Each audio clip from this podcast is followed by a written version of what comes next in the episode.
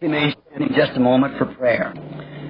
Dear God, we thank Thee tonight for, first, for Jesus Christ, our Savior. We thank Thee because that He is the same yesterday, today, and forever. We thank Thee for people who believe that. We're so glad that we have a God, not just an imaginary God, an imaginary idol, an imaginary spirit. There's nothing imaginary about it. A true and living God who lives with us and in us and works through us. Not making a statue to God, but we being living images of God. The Holy Spirit not speaking through a statue, but speaking through a redeemed vessel. God manifested in flesh. How we thank Thee for this. The great pillar of fire following us, or are we following it, rather? And for all the great manifestations of the same Spirit doing the same work that it's always done when it comes to the earth. What a consolation it gives us. We have assembled tonight, Lord, for no other purpose but to know how and to learn how, by Thy help, to be better Christians and better fit subjects for this hour that we're approaching. Won't you help us, Lord? We need you. In Jesus' name, amen. Me be seated.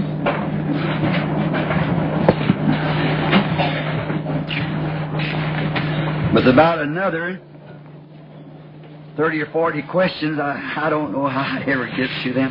I tried hard this afternoon to see if I could even get them down to normal, but I couldn't do it.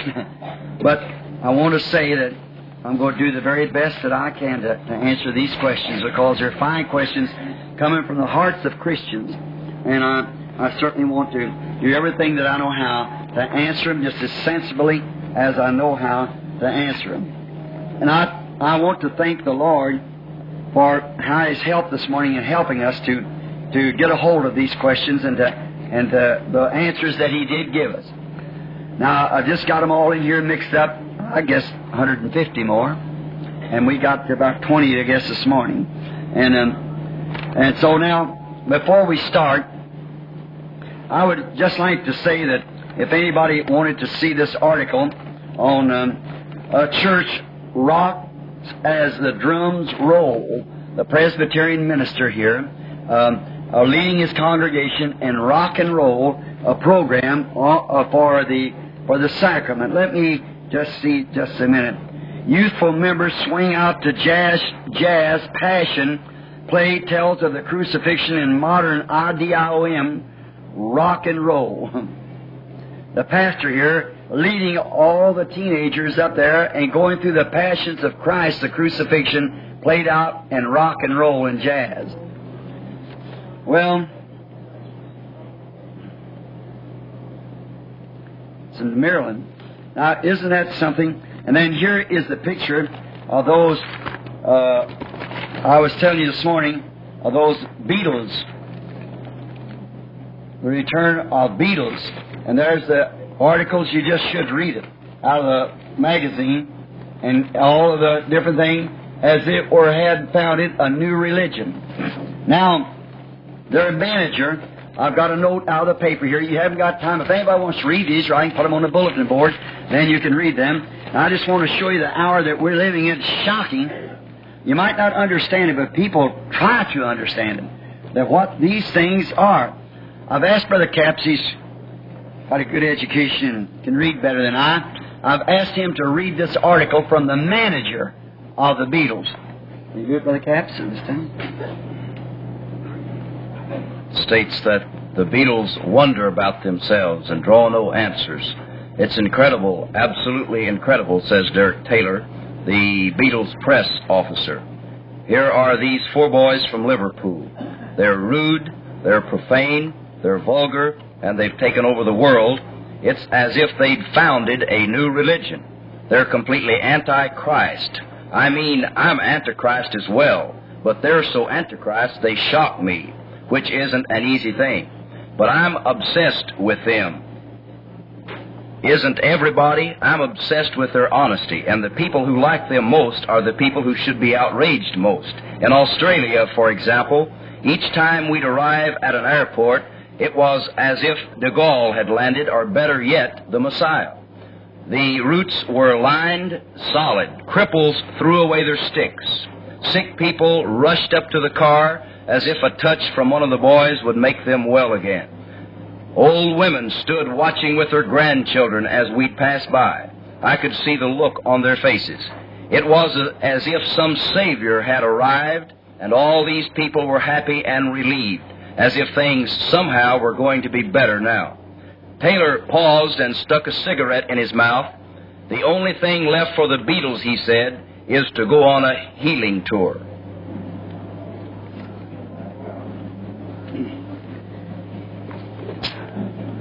Isn't that what he said?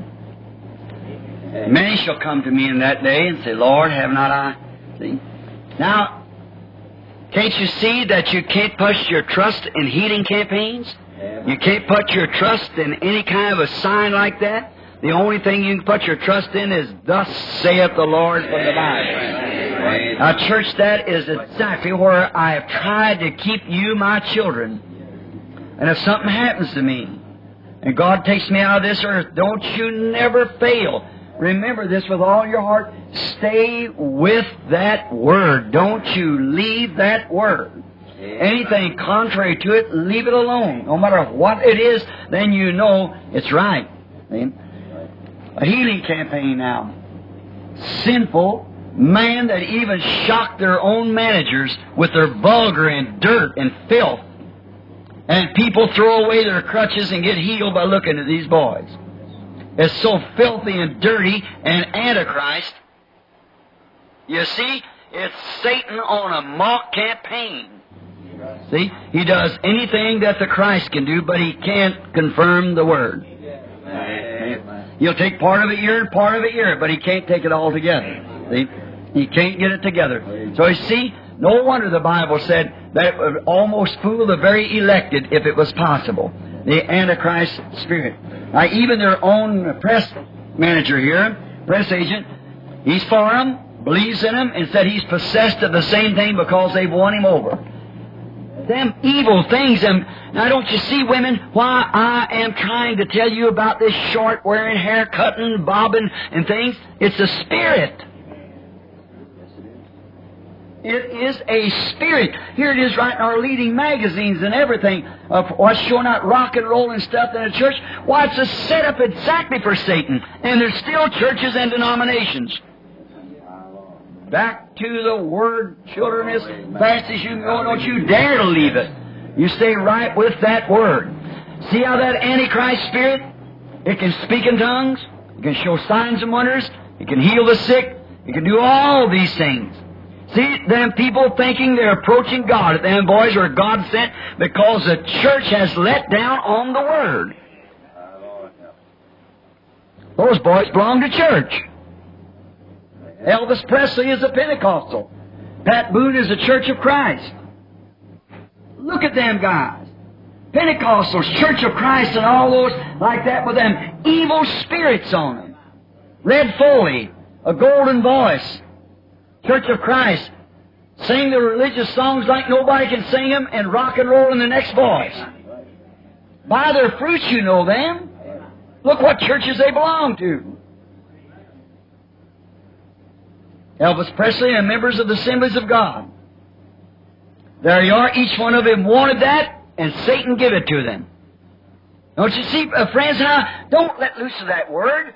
See, it's the Spirit that gets on you. Now I tell these women, when they make themselves look sexy in these dresses, that God's going to make you answer for committing adultery? If you believe me to be what you say, God's servant, a prophet, listen to what I'm telling you. See, you might not be able to understand it, and if you can't, then you just do what I tell you to do. God will hold me responsible for what I say. See? You listen real close, and remember that those things are spirit. Ordinarily, maybe the person don't you remember God covered with skin I preached on not long ago? See? The God it with skin on it. Now just remember some of us are sent to this world to break into these rims to tell us these things. See? It's the foreknowledge. It's God speaking, showing when you judge anything by the flesh. Why, they're innocent. Look here. Fine people. Honest. Wouldn't tell you a lie or nothing. And the whole thing is the devil. Religious. Even starting a healing campaign. See? Uh, just exactly Antichrist. There's Presbyterian and all that. You see them denominations, how they do right the same thing. Well, here in London, England, just recently, they had a rock and roll team to impersonate Christ and Judas and all that, and uh, they called Christ Daddy-O and talked all those cry, uh, words them crazy kids talk. See, the teenage kids took over the world. Now, you know that the Bible predicts that? Unthankful, unholy, without natural affections, truce breakers, false accusers disobedient to parents. Teenage taking over the world. And it's done it. I went into a place the other day, I was playing this one of these old dirty jukeboxes, all that stuff. I didn't even want to take my family out. I said to that lady, how much does them records cost? Ten cents a piece. How many will it play an hour? She told me. I said, here's the money, unplug it. Well, she said, I couldn't do that. Them kids come in here to play that. Then I couldn't spend no money there. I went somewhere else. See? Well, that stuff that make you nervous, you'd have to uh, go down and get a bunch of tranquilizers, see? After hearing the crazy stuff. That just irks a Christian. If you like that kind of stuff, you know what's wrong with it? You need to get saved. Because what's in you is feeding on something besides the Word. It's feeding on. You couldn't imagine Jesus doing a thing like that, could you? Could you imagine one of the prophets doing such a thing? Don't you see, fans? The whole thing all over is the devil. And the Bible said how he would come in form of religion and just do just exactly like the Christ. See? But the only way you'll ever be able to tell is not join this church or join that church. Stay with the Word. He is the Word. Now, the Lord bless you each. We're going right straight to the questions and now for about till about an hour and fifteen minutes. I'll not be able to get through all these questions. They're just piles of them. I think they're good questions. They're very fine. I'll just reach down, pick out one here and there as I go along. And now, answer it. I would. I thought tonight I just come down, let somebody read them, say yes or no, yes or no on. That isn't doing the people just. They ask those questions to have them answered, and I, I wouldn't do that because I'll get what I can. What I can't, I'll get the next time around. And now, I, I, about next Sunday, I don't know. I tell you, if you get a hold of Billy sometime between now and Wednesday, we may have to leave. Now, here's one thing. I'm way behind in the interviews. Billy showed me a pile of interviews that high. It's been waiting some of them for months. Well, while I'm in, I've got to catch some of those, catch some of the meaty, do everything I can to kind of balance it up. I'm going to pray this week while I'm gone and ask the Lord, what would He have me do? Finish up these or, or take the interviews. If I take the interviews, then I'll just run, come home on Sunday and run the interviews right through somewhere and go right on through the day with interviews. And if I don't, well, I have to put the interviews off till I'm back again. If I don't, then I'll answer. I'll, Billy will send you a card, and I'll tell you it's nice, these uh, dear kids, to tell you how they like one another, the love they have for one another. One will tell the other, and the other will tell. Billy just calls one in a section of about 150 miles. And the rest of them gets to hold the rest of them. They love one another. They don't want to miss anything. They want to be here every minute to see what goes on. For if the Lord should give something, they want to be here to receive it. Amen. I appreciate that. Now remember, dear friends, this morning I made a statement on some of the questions, and I noticed some of these I yet got in this morning is more about people moving out to Arizona. See? I thought I would better make that clear so that you'd understand. Now, don't, don't think that I'm trying to tell people that where they can live and what they can do, and I, I'm not saying that, my dear brother. There's honest people that wants to move out there. Uh, well, anybody wants to move. I'd sure be, be glad as long as I'm there, which as much as I'm there, I'm here about ten times what I am there. I've got, between now and Christmas, I got about four days to be there. Then immediately after that, I'll leave for overseas. Now, if you get the tabernacle, maybe two or three weeks before go overseas in a, a revival as they usually do this spring. And then from there, I've only got one meeting in all Arizona, and that comes off in January at Phoenix, two nights with a Christian businessman. The, I don't, if the people out there, um, Could you flip that page? Now, as we're starting in on these uh, questions tonight, I'll pick up one here. And are you enjoying them? Say amen. Amen. I think it's profitable for us at this time. No, I believe shortly at looking uh, this morning before coming down here at some some texts and some places in the Bible, I thought, oh, what a wonderful thing it would be while we're waiting for the coming of the Lord. What a wonderful thing it would be to take back to all those Old Testament characters through Job and through there and run series of meetings on them. Wouldn't that be wonderful? Just to show how they type right into the day, the whole word ties together, and all about the destructions of uh, and the ancient times and how they uh, type up with the day. How everything in the Old Testament speaks of the coming of the Lord Jesus. Now, first question I pulled out of here, Brother Branham, is it wrong for a Christian to put to put her hair in pin curls? Also, what length should her sleeves be? Thank you, a sister. Um, now that means a whole lot to that woman.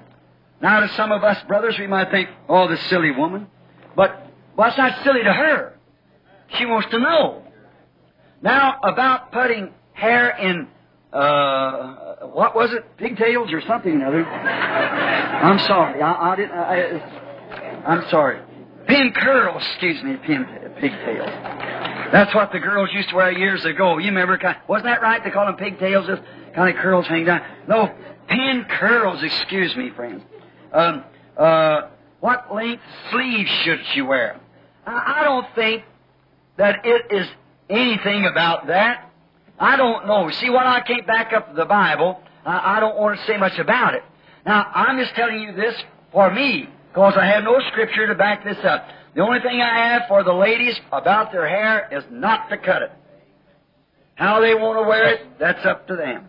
And about the pin curls, actually, I don't know what they are. Unless these things look like clothespins that they stick in their hair. It's not the only thing that I know. And the lengths of sleeves, I think being a Christian, God will tell you what to do about those things, you see. I believe as a Christian person, you, you know about how to do that. I don't think God cuts any certain lengths or whatever it is. As long as you're decent and look honorable and clean, I, I think that's all right, don't you? See, now that's just my opinion. Now this is me, see, because I can't back nothing else up with the scripture. I believe this morning the question come up about uh, uh, uh, painting the hair, you know, with the with the color. Now, I I, if, uh, I I can't say nothing about that. I don't know, but I, I have no scriptures say not to, to color your hair. Uh, that's that's oh, you women, you like to look nice, and you should look nice. And Brother Branham's not against you, children. You're my children. I, I, I love you, and I, I don't want to be bawling you out. I, I wouldn't do it for nothing. I'm only trying to help you. But now look, let me just ask, let me say this in answer to that question. Uh, are you ready? And to you on the tape, here it is, sisters. If there is a question in it, don't do it. But if you're if you're filled with God's Spirit and led to go do it, as long as it don't interfere with the Scripture and don't interfere with the question, you're perfectly satisfied that that's the will of the Lord. Then go ahead and do it. See? Because there's no scripture to say no. See about it. I don't, don't say nothing like that in the Bible. I know Isaiah 5, I believe, just talk about women, how they will wear changeable apparel and everything like that, but that was pride and stuff. Hold on. If you do that for pride, then it's wrong. See? Examine your heart before God. If there's no scripture for it and the way the Spirit leads you, you go ahead and do it. But now when it comes to whether you should have long hair or short hair, you have long hair. That's the Bible. And There's a question here I, I might answer it right now. It's in here. I seen it this morning or sometime. It said you're always harping about women how they mustn't uh, wear their hair, but you never say nothing about the man. If I seen a man come in here with long hair hanging down his back like a woman, I'd say, Mister, why don't you go to the barber shop? You look like a woman. See? But man usually don't do that. Not as man now, not as the infallibility of man.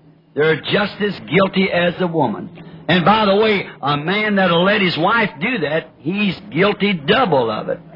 Because he's supposed to be the one that has the say so in the house. And that man can't even rule his own house. How could he do it in the house of God? See? I'm so thankful for our group of women that we have coming here. I say this with respect and love. And I, God knows this is the truth. I, I used to have a preacher friend down south that had one of the cleanest looking churches I ever seen. Where come to women, most beautiful women I ever seen, sat there saintly, godly, with long hair. And I always admired going to that church. And the Lord Jesus has given me a church today here that outshines that in a hundred miles. Amen. My women. I'm not scolding you to be mean. I'm only so happy for you.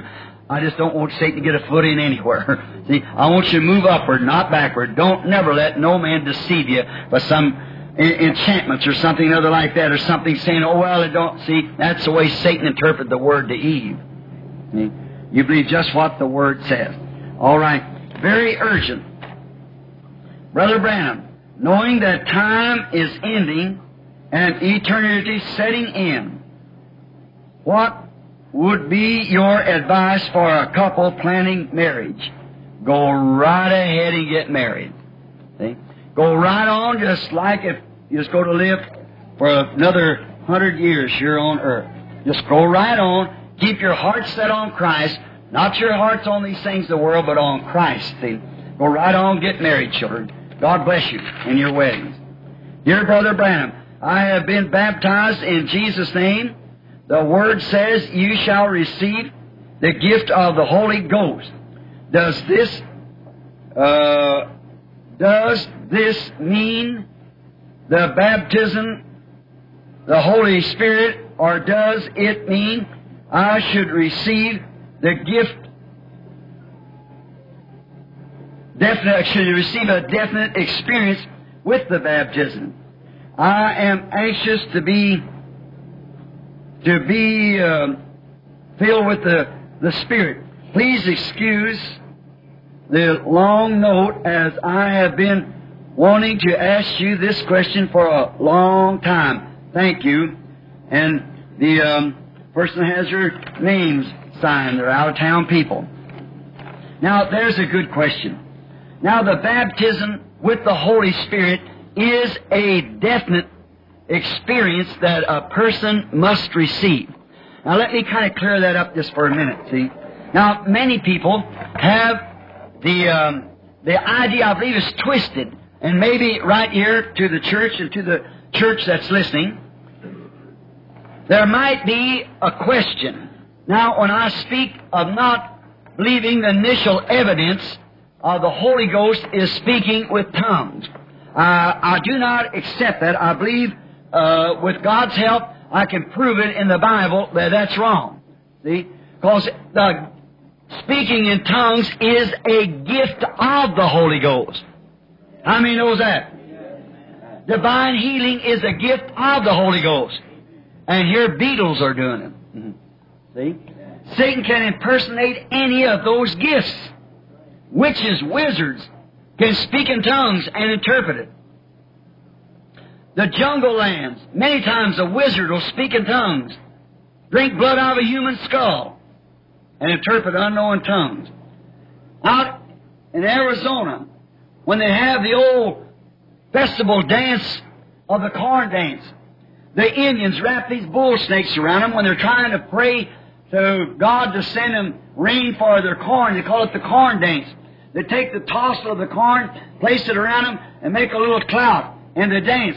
And the witch doctor comes out with horns on his head, buffalo horns, and they dance with these bull snakes around him. And the wizards and many of the pipe smokers and things around the place, they won't let a white man around at that time.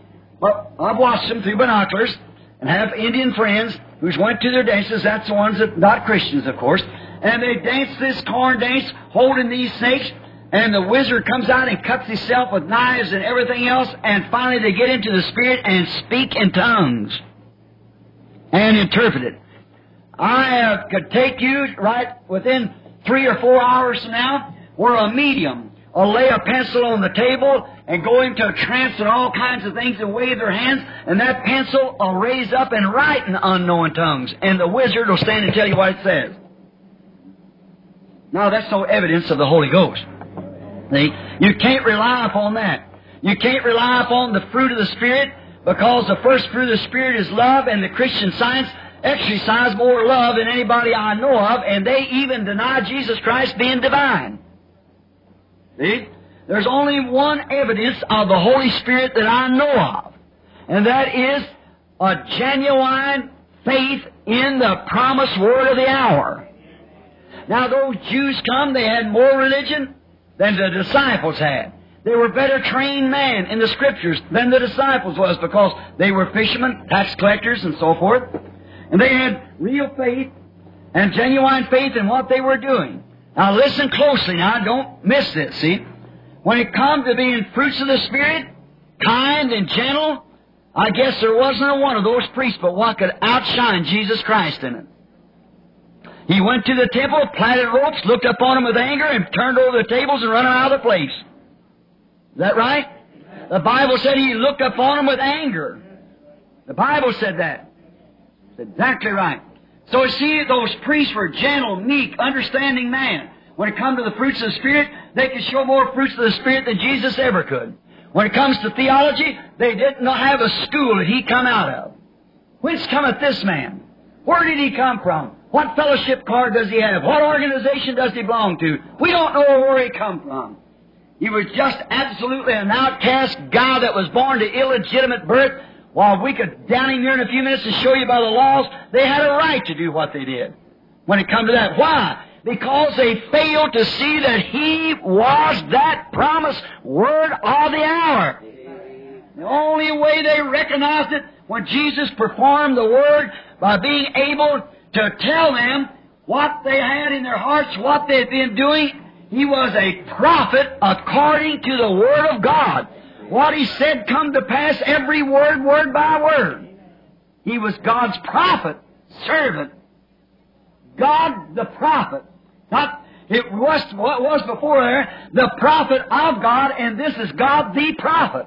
Amen. Not the prophet of God, that was Malachi, Jeremiah, and Isaiah, and Elijah, and so forth, but this was God the prophet. Amen. Not the prophet of God. You get it now? All the prophets that portrayed his life in potions played their part, but in him was the fullness of all the prophets. Amen. The prophets, the word of the Lord came to them, the prophets, but this was the word and the prophet the same person. See? Now, now when a man receives Christ in the manner that he is in, you can't accept it as being, uh, see, now someone say, well, I'm a Lutheran. Well, there's nothing against that. But the eagles don't feed on that. See, that was as far as it was, that was fresh food of that day. I'm a Wesleyan. That's all right. But you're living in the past. See?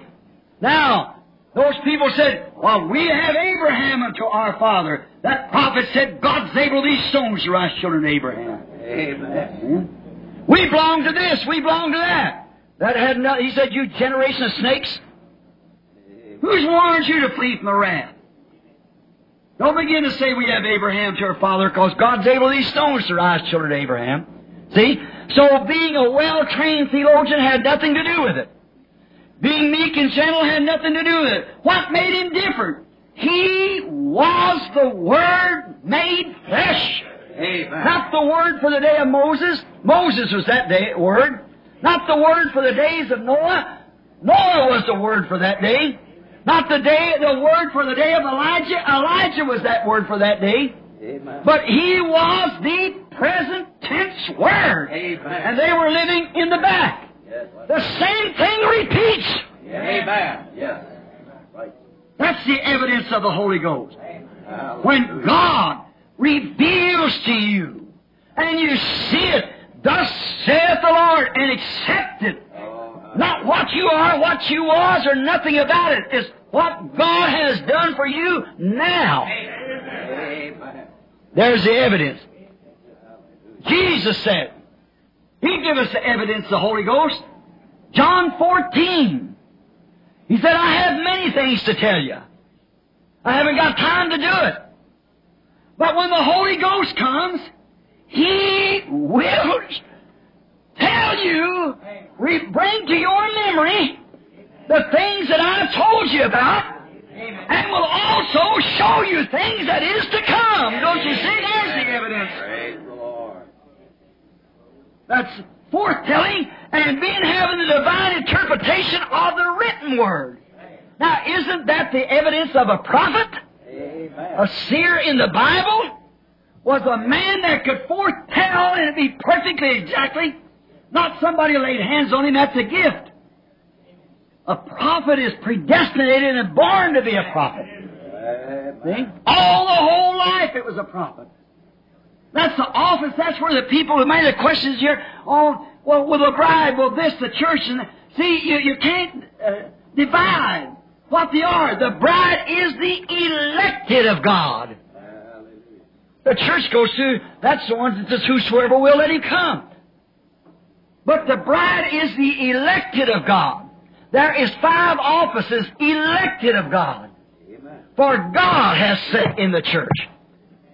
Apostles, prophets, teachers, pastors, evangelists. Amen. God did that. Man has deacons and so forth and everything else. But you see, but God set in the church for the perfecting of the church. Oh, hallelujah. Can't divide it. Now the Holy Spirit, when it comes, it is a witness unto you. Hallelujah. See? That this word is right. The word for today, not the word for Luther. The word not for Moses. We witness it's the truth. But it's another day.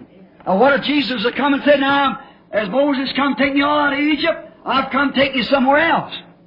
What if he said, let's go to work and build an ark? I, I'm the Lord God. I, I'm going to float the world away now. I'm going to drown the world, all of them. Why, he'd been out of the... See, the Scripture never said he'd come like that. See, he wouldn't have been the Messiah. No matter how much ark he'd built or whatever he had done, he's still not... He'd have not qualified the Messiah. Hallelujah! There you are. It's qualification. Amen. Yes, sir. Praise the Lord. First Corinthians 13 says this, when that which is perfect is come, that which is in part shall be done away with. So all these little things of jumping up down like a kid trying to talk in tongues and all these other things, when that which is perfect, and we do have today by God's help, the perfect interpretation of the Word with divine vindication. Then that which is in part is done away with. When I was a child, I spake as a child, I understood as a child. But when I become a man, I put away childish things. Amen. Amen. I go to preaching and I don't get to these things. Hallelujah. Brother Branham, did I finish that? Did I get about the baptism of the Holy Ghost? Yes, that was about, it? Excuse me. If I don't get it, just forgive me. I, these are such wonderful questions. You could just stay uh, one whole night just on one question. Brother, and then not even touch it. I appreciate you as a servant of God. The believe, and I believe the message of truth. My wife won't hear me. Says anything, say anything about this message. And will not listen to any tape. I am in nervous uh, trouble on my job also. I want my wife to believe too and pray for my children. Brother Branham, I want to be friend of God's. I want to be found in God's will for my life. I want to be His servant. And the person signs over. Wait a minute. When I was small, I told everyone that I wanted to be a preacher. I don't know what God wants me to do. I'm willing to do anything for the Lord, yours in the Lord. Now, a good question. And a man is sincere, his wife, his companion. That's a part of him. May I add something here to that? My brethren, I say this in the name of the Lord. One of these days, the Lord willing, I think he'll just go ahead and make that tape on marriage and divorce. See? Bring it right here to the tabernacle. If it separates, it'll just have to separate. But we're going to prove it's the word of the Lord. Amen. Look, my brethren, listen to this. Do you know many times you get the wrong mate here in the earth? Some pretty pair of brown or blue or gray eyes vamps you into a place that you, that you shouldn't have listened. Amen. Many man realizes that. A man getting married should first approach it prayerfully. You should not pick a woman by being beautiful on the outside, but beautiful on the inside. One that'll be a mother to your children. I know this is going to sound awful for a minister to say this at the pulpit, but I used to go with with buyers of cattle when in the West we'd buy breeder cattle and they want to start a herd. And I learned a whole lot there that while I noticed those auctioneers and the things they were doing, those buyers, I used to go with an old fellow come here to church with me and I led to Christ, a perfect infidel to begin with, Mr. Jeffries, many of you remember him, a rancher out of Colorado. We go and come into a cow. I seen a little breeder calf one day sell for eleven thousand dollars. Just a small calf. She had never been bred yet. And I said, and Jeff said, if I had the money, I'd place it in that calf. I thought, now he's a rancher. He understands his business. I said, Jeff, why would you? What is the qualification? She's a Hereford that was sold a while ago for three hundred dollars. To me, looked like a bigger calf and everything. He said, Look, Billy, there's one thing you do not understand in cattle buying. That I think you ought to hold to your road preaching. but said, you don't understand cattle. He said, now look at that calf down there. We walked down. Said, see that wild stare in her eyes? I said, yeah. Said, her children and her grandchildren and her great great grandchildren still have that wild stare. And said they'll run themselves poor. They'll never be a mother to their calves. And said you never could fatten them. They'll never make beef.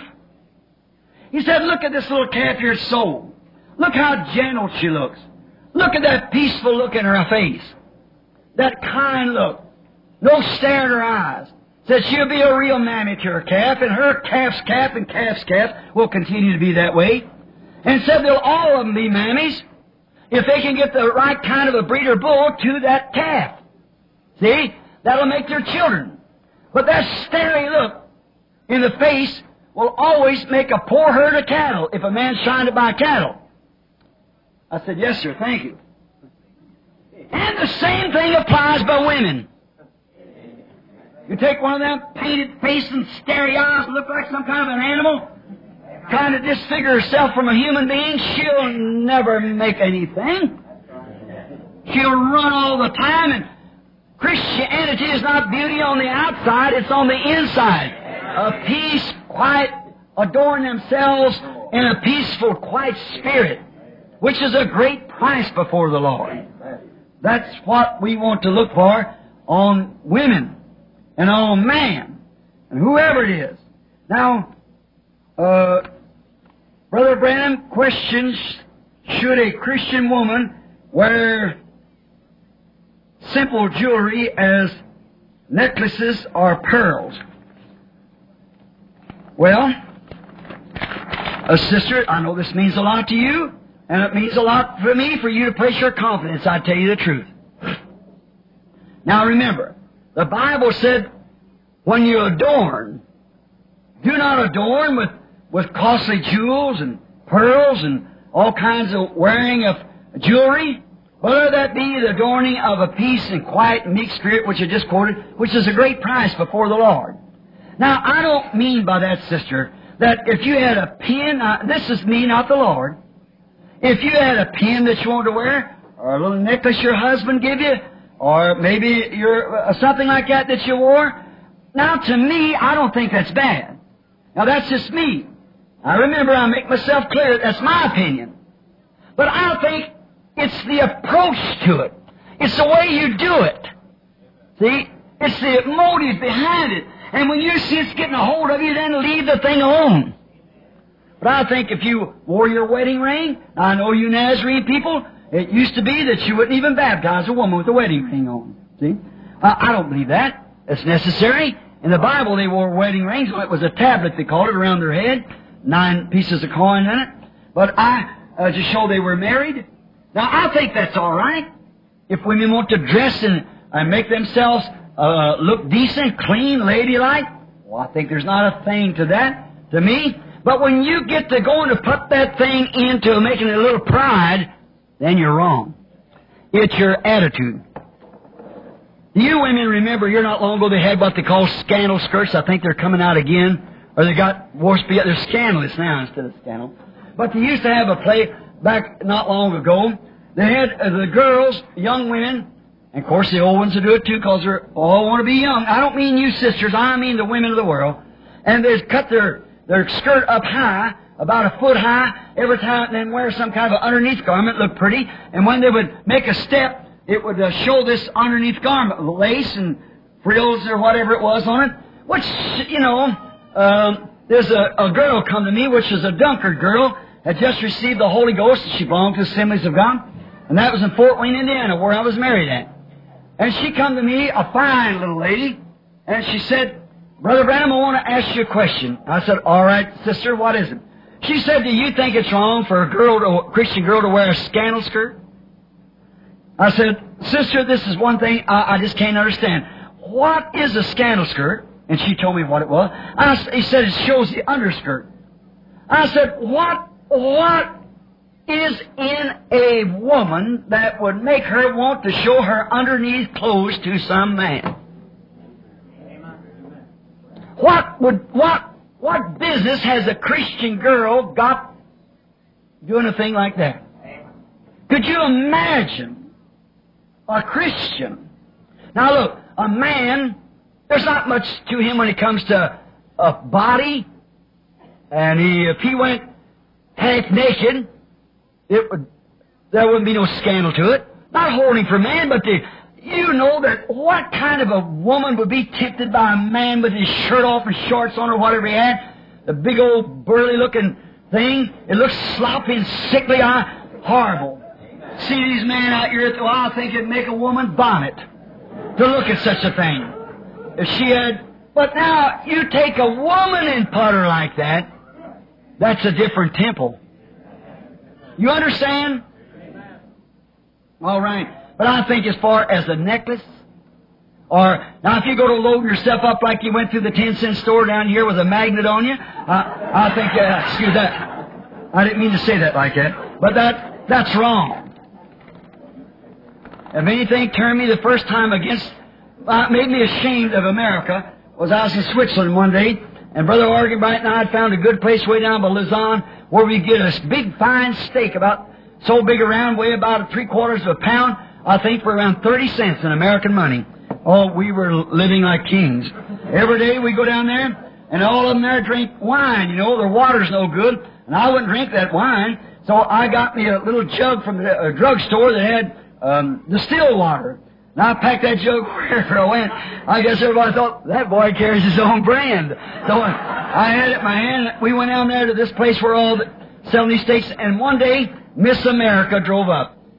About a 28 model Chevy, had a poodle dog sitting on the lap, and brought that in there, and she had enough, them two women had enough 10 cents to her jewelry, great big long things and earrings and hanging way down and paint, and both of them 50 years old, as old as me, and you thought they wanted to be 15. Well, what are they trying to do? They're trying to drive life's road looking through a rear view mirror. Looking back to what they used to be. Now, Christian don't do that. A Christian don't try to be what he used to be. He's not looking where he's been, he's looking where he's going. Yeah? See? Don't pay no attention to what you was then. You've done lived that out. You'll never return to it. That's in the past. And any man that drives life's road looking through a rear view mirror will go to wreck. And so will you on this Christian road. Don't look back what you was, look what you're going to be. Paul said, forgetting those things which are in the past, I press towards the mark of the high calling. Now, but it made you ashamed. They brought this little stinking dog in there and set it up on the table. Uh, that would make anybody vomit. And fooling with that dog right there, set it up there with her hands, and then go to eat with them same hands. And the waiter come over there, blabbed off something. Dr. Guggenbuhl was with me. He started laughing and turned his head. I said, what's, what's he? So the waiter said, take it off. He said, no, she's American, let her alone. In other words, she don't know any better. when I come to San Angelo at Rome, now think of this at the Vatican. In Rome, Italy, they had a sign up at San Angelo to the American women before entering this catacomb, please put on clothes to honor the dead. The Catholic Church. See? Question. Brother Branham, where will the bride be when the earth explodes and burns up? Will it be in a place like the children of Israel were in Goshen when the plagues fell? Will the bride be on earth while this takes place? If so, where? And will the bride all be in one place at the time of the rapture? The bride when the earth explodes, the time of the rapture will be the awakening of the dead and the get togethering of the living for with the living for the rapture to take place. Now, but the bride, I see one of them is the rapture way back here before the millennium. And when the earth burns up, is back here after the millennium and after the white throne judgment. See? The saints will be camped upon the breath of the earth when Satan comes up around the beloved city and God rains fire and brimstone from heaven and destroys them. All right. Now that's scripture. Also, Brother Branham, I believe a woman should be subject to her husband. But if a Christian woman has a sinner husband who does not even to one of your services, come to one of your services and want and wants his wife to be doing things, cutting her hair, wearing shorts, and going to ungodly places, is this woman supposed to be subject to this man in this way? Please explain this more clearly, as this is a question that is asked often. No, sister, you are not subject to such a person. No, indeed. For this cause, you'll leave everything and cleave to God. Now the thing, if you want, that man wants to live with you, and you be, stay a Christian, but if he's going to make you wear shorts, cut your hair, and do all these other things in ungodly places, you seek first the kingdom of God and His righteousness. You're not bound to such a person as that. But as long the Bible says, as she is pleased and he is pleased to dwell together. You remember that? Let them, and now these I didn't put the scriptures down because I just picked them up. You see, a few minutes ago I pick up one now and then that I haven't got time. But Paul said that as long as the unbelieving husband has unbelieving or believing wife or so forth, let the believing wife remain with the believing husband as long as it's not contrary now to God. If he's pleased to dwell with her, go ahead, honey. If you want to go to church, that's all right, but I ain't going. I don't believe in it. I don't have nothing to do with it. But you go ahead, that's all right. But when he says you can't do it, there's a different thing. You're not bound to that then. You separate everything for God. Brother Branham, is it, let's see, for a person who has a, who has a living divorced mate who remarry before coming unto the message to minister? Well, in 1 Timothy 3 2, if you want to put that down, and Titus 1 to 6, I wrote that one down. I want you to read that for this question. See, if a man, if a man desires the office of a bishop or a preacher or something other in church, he's got to have just one wife. Right. A minister. Now it's 1 Timothy 3, 2, and Titus 1 to 6. Now, uh, Titus 1 to 6, yeah. All right? Now, notice that the Bible said that that man that's a minister in the house of God will have one wife. Now, dear Brother Branham, approximately 10 years ago, God met me now and healed what the gift of love, or reveal what the gift of love was, and same, then my prayer is for that I will return. Will I receive it before I die? Will my husband hear the word, and what am I to do? That's more of a question. Now she said, now what it is here, she said my husband, so I suppose it would have to be the woman that said this. Now, she lost her first love. See? She, she got cold in the spirit. Now, sister, maybe because you still come to church and do what's right, you haven't lost your salvation, but you've lost the joy of your salvation. David cried to the Lord one time, Lord, restore to me the joy of my salvation. You still are a Christian, but I, what you want to do, sister, is turn loose of everything that you know how and seek God and pray. Will my husband hear the word? And what am I to do?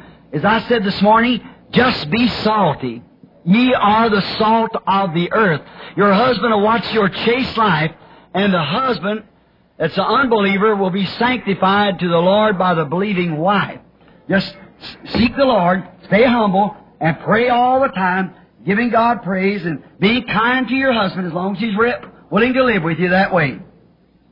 For Sunday services, if a woman commits a wrong with a now wait a minute, I better read this first to myself, he? But the married man repents and makes it right according to does need the wife and man involved even if this wife doesn't know any. I, uh, sorry. If a woman commits a wrong with a, a married man, repents and makes it right with her husband, according to the scriptures, does she need to go to the wife of the man involved, even if this wife doesn't know anything of it? Or is it the man's duty to tell her first? Or does she need to be hurt at all? How far can we go with this restitution when it is over and done and when friendship is involved? Well, my dear sister, there's only one thing that you have done which is right you was involved, I guess, or somebody that you know of was involved in a wrong act that you taken another woman's companion and had a social act. And when you did, there you fell from your grace. Then you repented and you could not repent until you go back to this man and make it right. You've got to take your husband and go to that man, which you did, and that was the thing you should have done. That's scripture. You should have done. A lady come to me not long ago from right here in Louisville. That she's a young woman.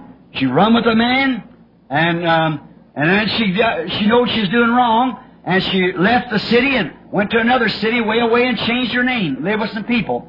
And this man followed her and told her when he got over there he had the goods on her. She'd still have to remain to being a common law wife to him, or he would tell. And once she was over there, she got married to a fine Christian man and said if she didn't, he would explode the whole thing, threatened her. Therefore, she had to live with both men, which she done wrong instead of showing her colors at the beginning. And she had a baby, and now the girl's about 18 years old and don't know which one of them really is her father. Now she comes into menopause and is caught up with her. Now what can she do? I said, there's only one. She said, if I tell my husband, he'll leave me. And if I, my daughter knows it, she'll commit suicide. Now I said, if you hold it in your heart, you'll go to hell. Now suit yourself. You know, one thing to do is clean your slate. Exactly right. Be honest. You know, many times in the visions, how the people come, women and men, the Holy Spirit digs up them things that they've done down in life. You've heard of it and you've seen it, you know, and tell them things that they've got to do it. They say, well, I, I've already made it right with the Lord, but you owe it to your husband or to your wife to go tell them. It's right. You're supposed to confess that. Now, this person, if she is the one that's guilty, she has did it. She went to her husband. Now, you cleared yourself, sister, because between you committed adultery against your husband. You went to your husband and cleared yourself to your husband. Then you went to the man and the husband and cleared yourself there. You are clear. If your husband continues to bless, the, want to live with you, that's up to him. He don't have to do it now. But he, um, but if he wants to live with you and forgives you, then you be lady enough to never be guilty of such a thing again. But if he doesn't forgive you, then that's his, that's his own business. He can put you away. Exactly right. But now the man that you had to act with, now he's the one's got to go to his wife and take his wife and come back to you. You've done your part. Now it's his time to do his part. See? The second party. This woman had the act with the man, and she took her husband, confessed it, and went to the man and confessed it and made it right. Now the next man was a married man also. Now he's got to go to his wife and take the wife and come back to this wife. Then it's all right. See what I mean? It's made up then. But outside of that, you'll still be guilty, and down in your heart you'll be condemned. I had a woman not long ago up there and had that since the First World War. And she said, Oh, Brother Branham, she'd spent hundreds of dollars with psychiatrists and everything. I was sitting there watching her in her room. Meda brought her up there. She's sitting there wringing a handkerchief through her hands like that. I said, I feel the world's going to burst and I, all like this. I just kept sitting there. I said, now there's something about, you got something in your life somewhere? No, I'm a Sunday school teacher. I said, all right. Sit there a little bit and watch. I said, I see a little green car. And you're with the blonde-headed man and a train almost hits the car. You, don't you tell nobody that. I said, your husband is in the army at the time. She started crying, jumping up. Don't you say that to nobody. See, that was way down in her subconscious. She said, I've confessed that to God a long ago. I said, but wait a minute. You never done a wrong against God. You've done a wrong against your marriage vow. You've got to go back to your husband and make that right first. She said, he'll leave me. I said, God has left you anyhow. So now which one do you want to leave you? I said, go to him. And she said, oh, how you do this? I got two children. I said, well, that's all I can tell you. Psychiatrists never pull that out of you. But the Holy Spirit has revealed, I've never seen you in my life. She said, that's exactly right. She said, well, I, I just can't tell him. I said, well, I'm glad I met you. Went on in the other room, and she come back in there, and me said, she wants you in there again. And I went there, and I said, what do you want? And she said, Brother Branham, I can't tell that to my husband. And I said, your husband's a black-headed man. Yes. I said, he's got the same thing to confess to you. She said, oh, not my husband. I said, you better go get him and come here. I said, you know a certain woman that wears a pink dress that works in the office of a certain kind of automobile company? She said, sure. I said, don't they call her a certain name? Yeah. I said, two weeks ago, they sat under a beech tree, was uh, sitting in a little brown Chevrolet car with license number so-and-so and was in the same act. Not my husband. I said, all right, you go get him and come here. She left a few minutes later, he come back. He said, it's the truth. I said, I said, you see, now go tell God. But first, when you come to the altar and remember there's oft, go first and make that right. And as long as this other party here is guilty of not telling his wife, this wife has made herself clear. Now it's up to her and her husband. But this other man and his wife has to come clear in it. And you cannot, no matter what you do, it'll haunt you as long as you live until you wash it clean. There's only one way to do it, confess it. If it takes the skin off of you, do it anyhow. Tell the truth, and you've got it right. Amen. Ah, I hear plenty on the tape saying that's wrong, but you just try it one time and see if it isn't. All right, question for Sunday morning. Sorry it's this time, but at the instant of receiving the Holy Ghost or the baptism of the Holy Ghost, is there a difference? Does a person speak with tongues? If not, always what manifestation is known? Well,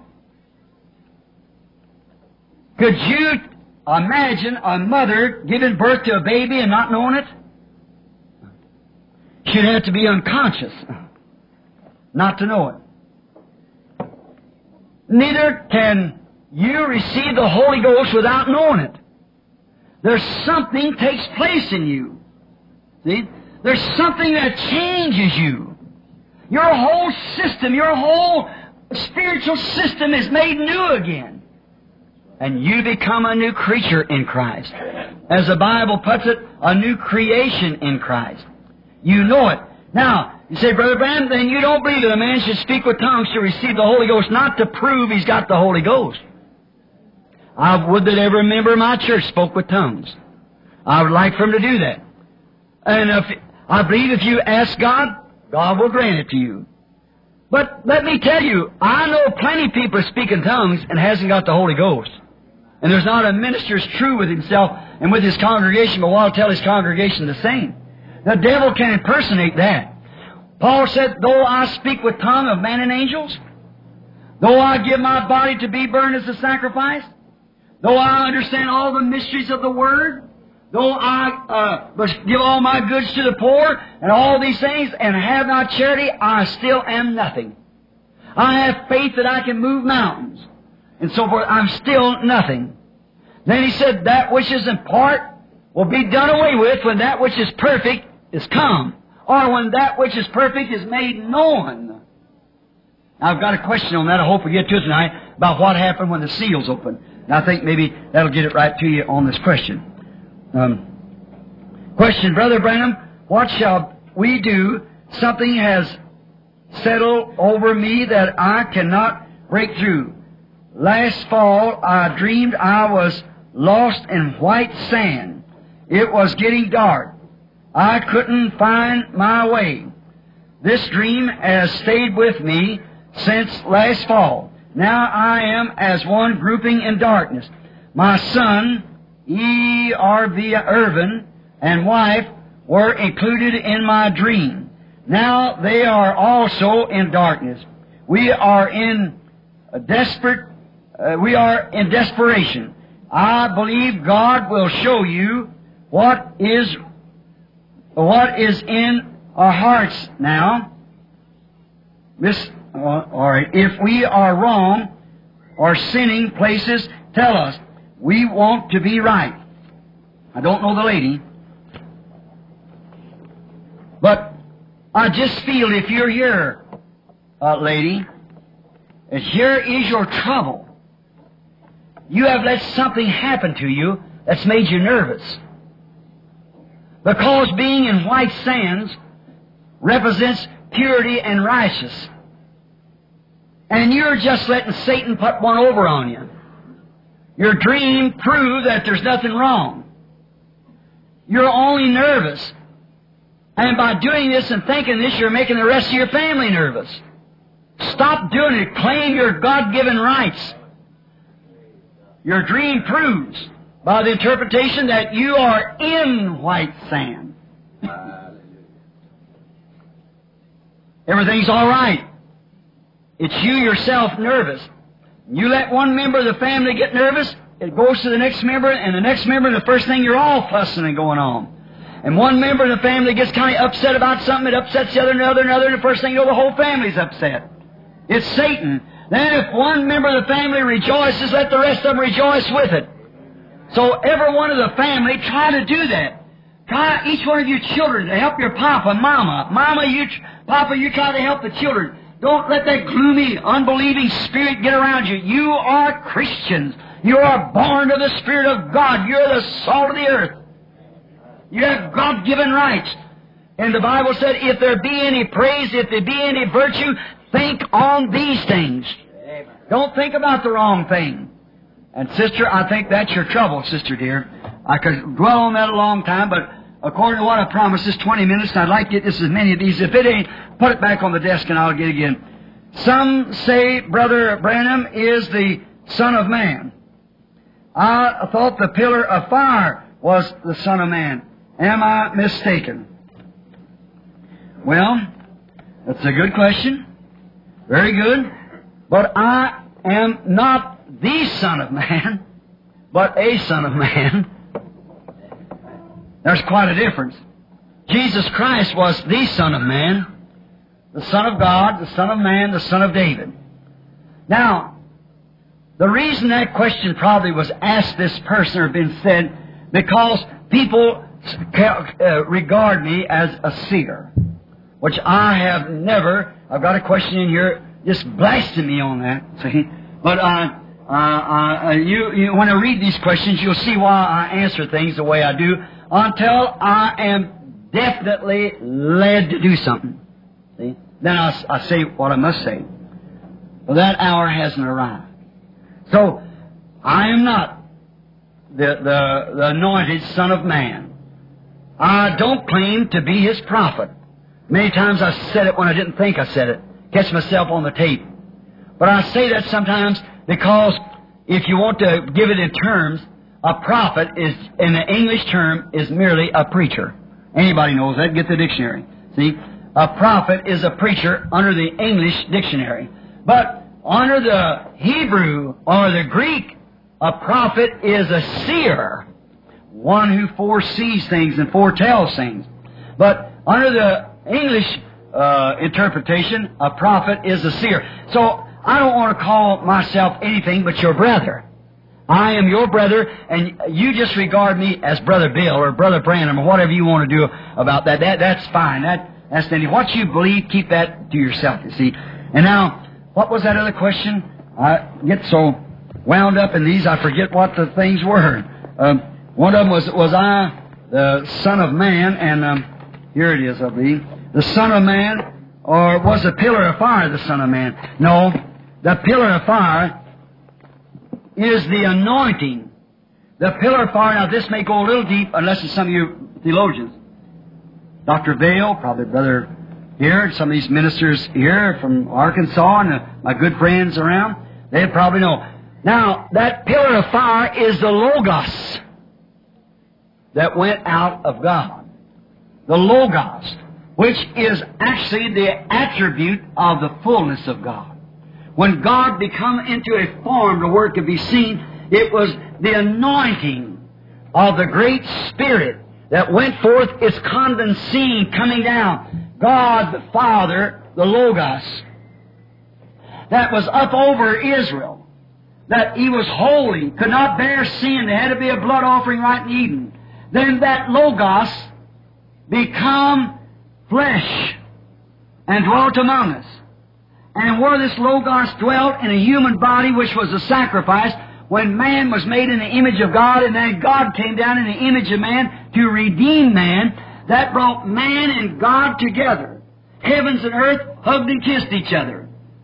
God and man embraced each other as fatherhood and sonship when the Logos became flesh and dwelt among us. Jesus said, I came from God and I go to God. Is that right?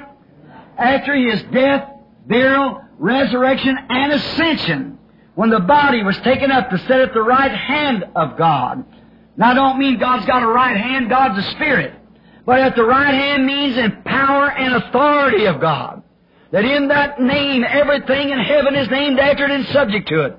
Everything in earth is named after it and subject to it. A name above all names. Jesus Christ. Now, this Logos that was in him, which was the Spirit of God, the anointing, through the sanctifying grace of the blood, brought many sons to God, which is anointed with this same Logos. Now, on the day of Pentecost, it come down that pillar of fire and broke apart like that, and tongues of fire set up on each of them. Not their tongues, but tongues of fire set up on each of them a elected, selected group identified by this pillar of fire showing that God had separated himself into man. Do you get it? God, the Logos, separating himself into man. God not in one person, He's in His church universal. That's the reason Jesus said, the works that I do shall you also more. Now I know the King James says greater, but the right translation there is more than this shall you do. God was bottled and confined in one man, Jesus Christ. But now He's con- bottled and confined in the whole universal church of the living God. Right now, while God is here speaking with us in our hearts, He's in Africa, He's in Asia, He's in Europe, He's in England. Wherever believers are gathered together, there He is in the midst of them. Now, after His death, burial, and ascension, and the coming of the Holy Ghost, Paul, on his road down, which was Saul to Damascus, he was struck down by a pillar of fire, the Logos. And that Jew would have never called that pillar of fire Lord unless he knew it was the same Logos that his people followed through the wilderness. See? Now that was not the Son of Man, that was the Logos.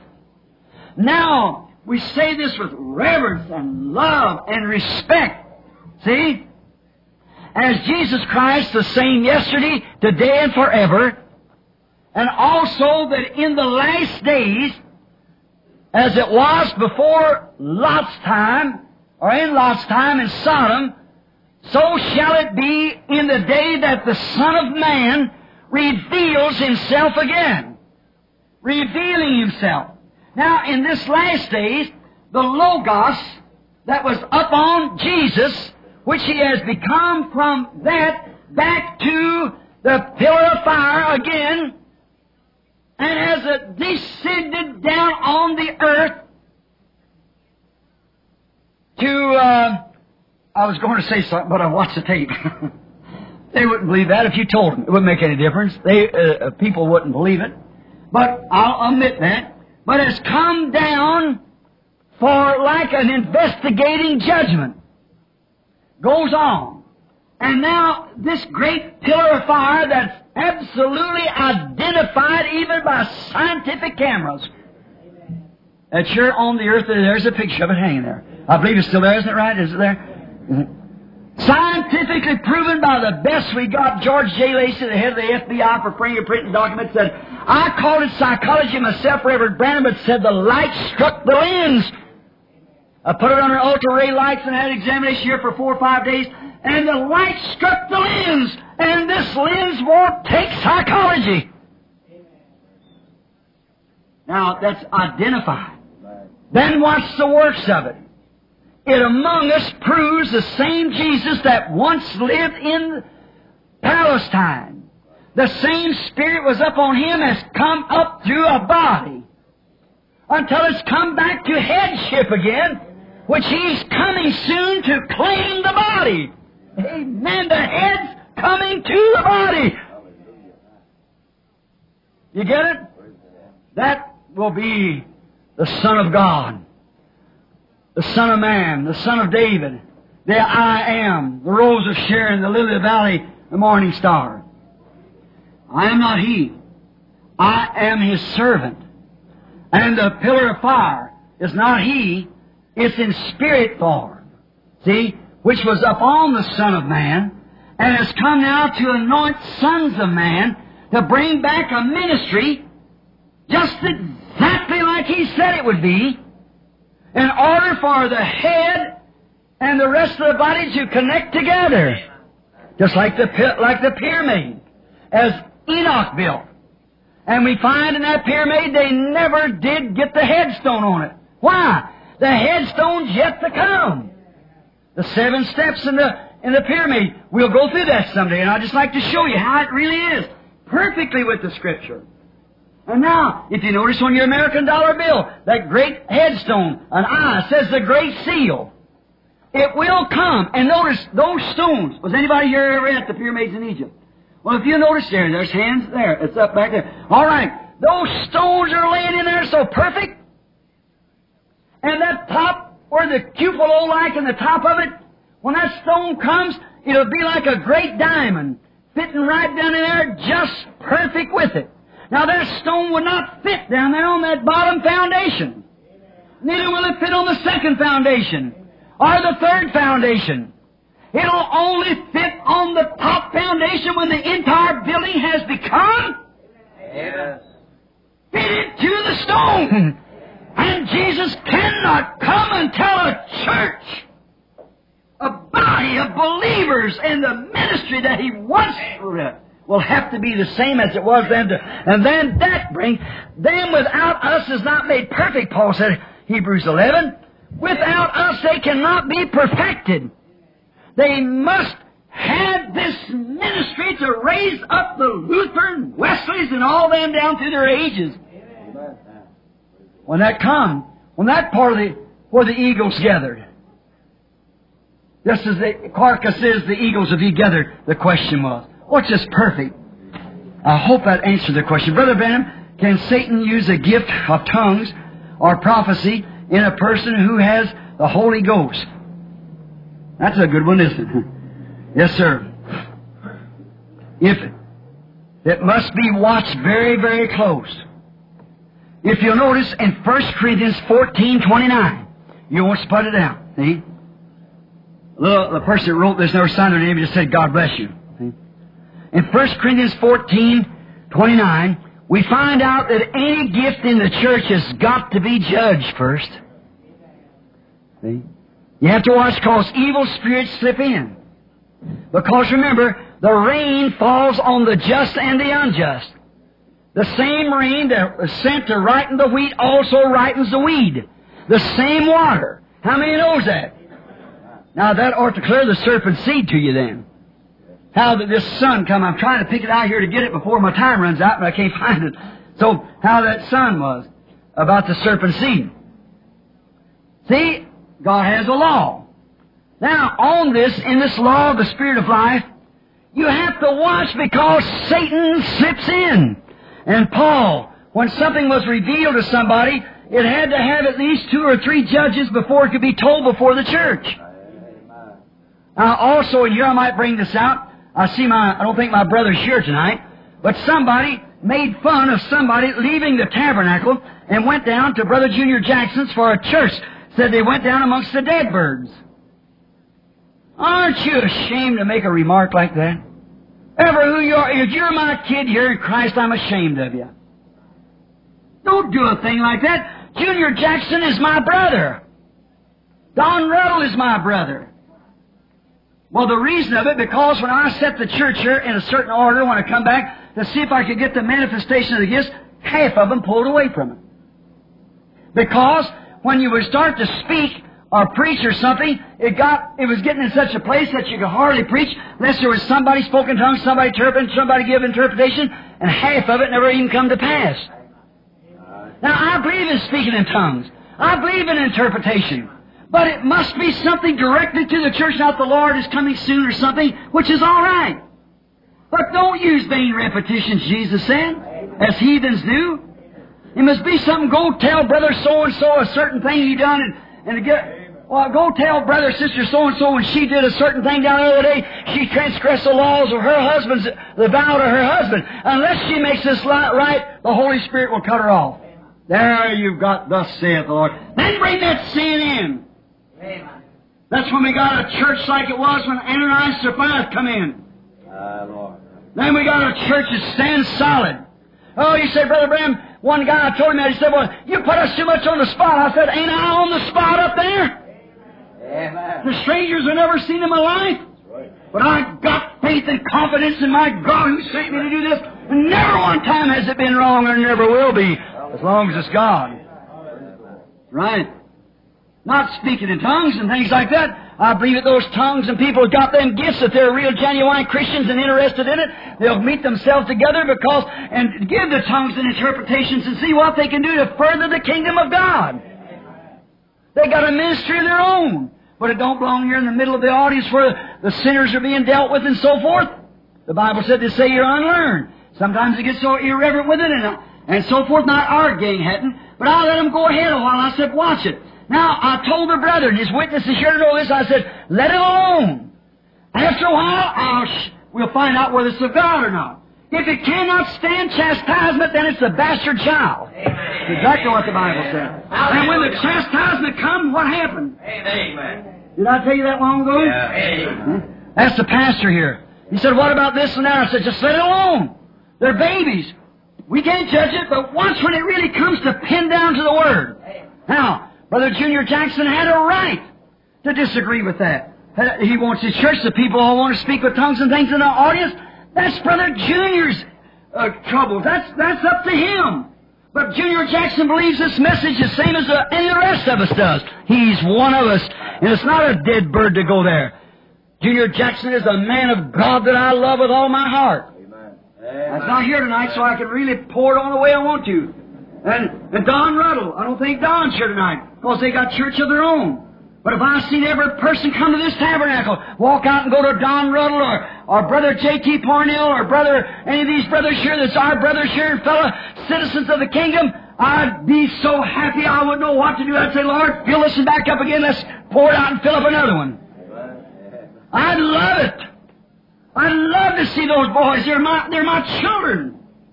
Now, JT or, or any of the rest of them don't have to believe just like I do. They don't have to do that. As I told you this morning, I don't even agree with my wife, or she don't agree with me. What if I went to the table and Junior got apple pie and I got cherry pie? Brother, we're both eating pie. We'd agree that. But, and we both preach the same gospel. his church discipline, you know, Peter and Paul had differences. Not in their doctrines, but the way Peter was behaving himself. They had a, a little difference in it, but it never separated them. They were brothers. Well, sure, we're going to have differences. Not differences. I disagree with the assemblies of God. I disagree with their systems, but there's a many assembly of God man is a precious brother. I disagree with the oneness doctrine, but there's a many of those men are precious man. I agree, disagree with the Baptists, with the Presbyterians, and their systems, but in there there's genuine Christians. Amen. Somehow or another this afternoon I picked up a telegram, I missed it. A brother Baptist preacher said he had been seeking for a long time to come to a place or get to a place where man respected God and instead of respecting one another. And a precious brother comes to this church and said, I'll take you to such a place. He was longing to get here. A Baptist, you see, they're scattered everywhere. I wouldn't agree with their system, but I certainly love the party. So don't say that about the brother. Now in here, these gifts are got to be watched. No gift had to watch it. Satan can impersonate any gift. Look at these Beatles now go to impersonate divine healing. Filthy, dirty, rotten, born out of hell. See? All right. Was Daniel the fourth man in the fiery furnace because he was the prophet in that age? No. It was Jesus. The fourth man was like the Son of God. I don't think it was a prophet because he was in the lion's den, but I wouldn't believe that Daniel was uh, in the fiery furnace. I uh, can hard now that you could be right, but that's just my opinion. Brother Branham in Genesis six and verse twelve, God said that all flesh had corrupted his way. Does this have reference to divorce and marriage? If so, didn't Jesus have reference to the same thing when he said that well, as it was in the days of Noah, so shall it be when the Son of Man will be revealed. In Matthew 24, verse 38 and 39. Brother Branham, will there be any children born during the millennium? Thousand years. Millennium, one thousand years, reign of Christ here on earth. Or will there be any sign on earth, any sin, pardon me, on earth during that time? And will there be people on earth in corporal bodies during that time. I'll try to just run through them right quick. Now, in Genesis, uh, the sixth chapter, 12th verse, God said all flesh had corrupted. Yeah. That was marriage, divorce, and everything else. The Bible said, as it was in the days of Noah, how they married and given marriage and so forth like that. That is one of the signs of the end time. Just one of the signs. Now, if that's all the world was doing, I couldn't call it the evidence of the end time. No more than I call speaking in tongues evidence of the Holy Ghost. It is true that there's supposed to come a time when marriage and divorce is just like it was in the days of Noah, but there's so many other things goes with it. It's just one of the signs.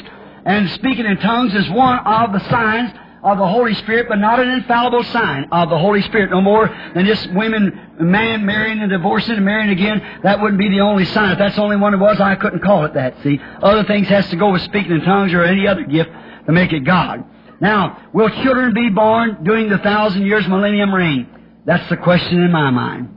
And I told you the other day, I don't know. It looks a whole lot like it could be. It looks a whole lot like it couldn't be. I'm going to be as honest with you as I know how to be. I don't know to this time. If God ever reveals it, I will tell you. But wait, it has to come from God. You're my children. I wouldn't tell you. I don't know whether there will be or whether there will not be. I can't say. Or will there be sin on earth during that time? No, there will not be no sin on earth. Satan is bound. And will there be people on earth in corporal bodies during that time? Yes, sir. We will have our glorified body right here on earth, eating, drinking, building houses, and, and, and living just like we do now for a thousand years. It's, a, it's the honeymoon of the bride and groom. Brother Branham, what did Jesus mean in Matthew 12, verse 32, where Jesus said, Whosoever speaketh the word against the Holy Ghost, it shall not be forgiven him, neither in this world, neither in the world to come. Please explain these verses of Scripture for me. Thank you. And um, it's got the um, um, man's name. He's a minister. All right, brother. I'm a, you're a theologian. I'm not. But I'd like to say this: that Jesus said, "Whosoever speaketh against the Holy Ghost, it shall not be forgiven him." In other words, put it with the rest of Scripture, All manner of sin shall be forgiven man, but blasphemy of the Holy Ghost shall not be forgiven unto man. Blaspheme of the Holy Ghost is to make fun of, talk about, ridicule. Do something like that. It's when you cross the, cross the line between right and wrong. Now, if you see the Holy Spirit, for instance, what if the Holy Spirit would come down here and discern like it does?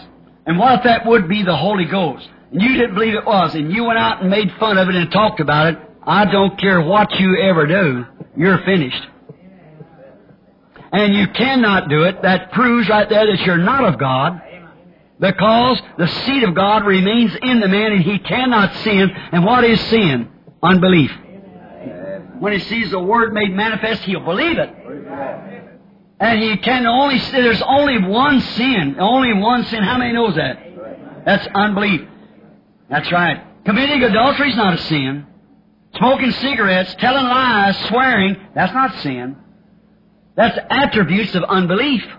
You do it because you're not a believer. That's right. So, see, there's only one sin, and that's unbelief. He that believeth not is condemned already. No matter what he does or nothing, he's condemned to start with. All right. Brother Branham, is it wrong for a young, unmarried, unmarried, didn't say what, to cut her, their hair? I imagine it's a woman. yes. Yes, it's, it's wrong for any woman to cut her hair. That's just a little short question. Are you, are you getting sleepy? No. Well, we'll, we'll hurry just as quick as we possibly can. I was trying to get that serpent seed so bad. Pray for our son, and that's a prayer request. I just picked these up and run. Just, Brother Branham, are women allowed to work in public affairs when they have a healthy husband and children? I am asking this question for someone else. Well, I, I, I, I don't know about that. I can't say. But I, I just have this feeling. Let me say this. I believe if I was a, a woman, and I know that my husband was healthy and had a good job working, I believe it would be a, a great pleasure to me to stay home, take care of my children, and make the uh, uh, and take care of my children and raise them up, and to love the Lord. And if I uh, had any time for my washing and things that I was going to do, I think I would teach my children how to serve the Lord. Now, if you've got a, a debt or something that you're trying to help your husband pay for, or something that you have to do, at, uh, well, I think that's fine. If you try to help him and, and you live a lady, and uh, I think it's hard. No man has got good understanding wants his wife to get in a bunch where there's a bunch of vulgar, dirty man and things like that. But if a woman has to get in that, I think that she ought to, her husband ought to know that she's a genuine Christian that can be trusted a trustworthy woman. But now, as to say that she shouldn't work, I, I don't know. She's no scripture to back that up. I'm just, I'm just passing that opinion. But I think if a woman wants to work and she wants to work, I'm certainly against women working in these offices where all these businessmen they carry on, tell them dirty jokes, and a nice clean woman sitting there and all these smutty, dirty things told around like that. I, uh, I'm against that. I think you ought to come out from among such stuff as that. But now, if a woman can hold herself as a as a real lady and trying to help her husband do something to meet some clothes for the kids to go to school or or pay off a bill or something like that, she wants to work till that's over. Now that's not the Lord, because I don't have no scripture for this. I understand that'd be my opinion. But otherwise, I wouldn't think just because she wants to work just to run around and have her own money to spend, run around and run to bar rooms or drink, smoke, and carry on. I don't think she should do it. I think she should stay home, try to be a lady, and take care of her house. If Jesus in a second, no, if Jesus if you in a second marriage where both parties are divorced, the it R P E repentance is repentance enough, or do you have to end? Do you have to end your marriage relationship to be right. If, if you're in a second marriage where both parties are divorced, I think I've already answered that. See, yes, uh, already answered that. If where both parties are, are I just, uh, I, I wish we didn't have to go through these things, people. I got friends sitting right here out in this audience here that I know it just nearly kills me to say that, but I, I got to say it. See, and the world is in such a corruptible condition. some poor little old woman make a mistake and marry some alcoholic and, and you turn that way, or some poor man marry some streetwalker and not know it, and then be bound to that woman or man as long as they live, that's a horrible thing. Marriage is a sacred thing. Many times sinner kids run in to do those things and then they wonder what it's all about. Uh, it's, I believe if the Lord will permit me to explain this marriage and divorce the way it should be, I believe it'll clear up a whole lot of that. There's all, see, why can't we sell our house? Thank you. We, P.S. We have prayed and fasted and to sell it, yet no results. Well, now brother or sister, they don't sign their name, but ever who it is, now you're trying to sell your property. And you've done what you, you want to sell it and probably for buy some more or whatever you want to do, I don't know. If your objective is right, you're trying to buy a home, if you got children or something like that, you want to get them a better home or something, I don't know what it's all about. But I'd say this, if you're trying to sell it and fasting and trying to sell it, then commit it to the Lord and forget about it, see? Because it might be that God, you might move in somewhere else and it might not be right.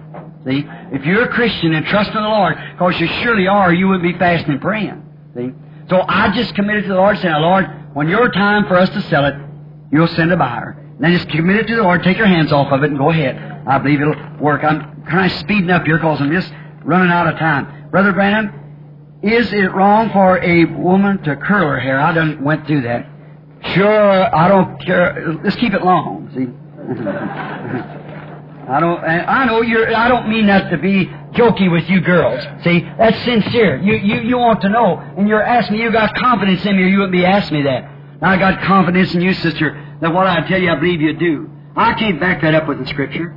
If you want, if you haven't got pretty curly hair and you're a woman, you want to look pretty for your husband, for your boyfriend, or something like that, I, I can't tell you about curling your hair or what did they call it, tinting it or something. I, I have nothing to say about that. That's up to you. See, I, I you just you just ask the Lord what to do, and He'll tell you that. Because I I'm trying to explain things by Scripture. See, please explain 1 Corinthians 13, 8, 12.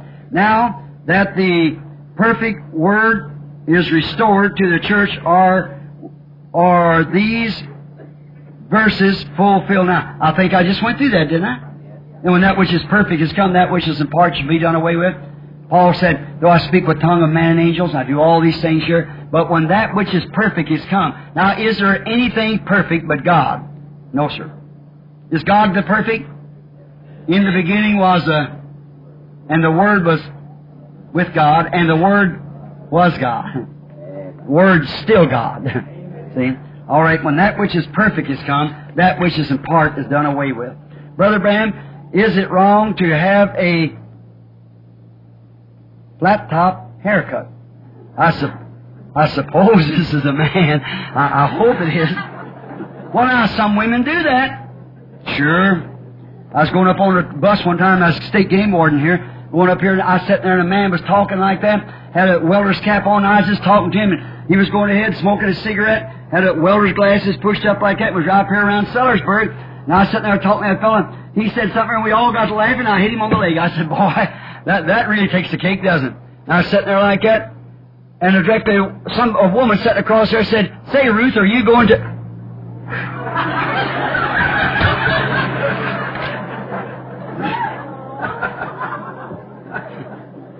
Had on overalls, great big burly, just like a man sitting there smoking a cigarette and blowing it out her nose. I thought it was a man.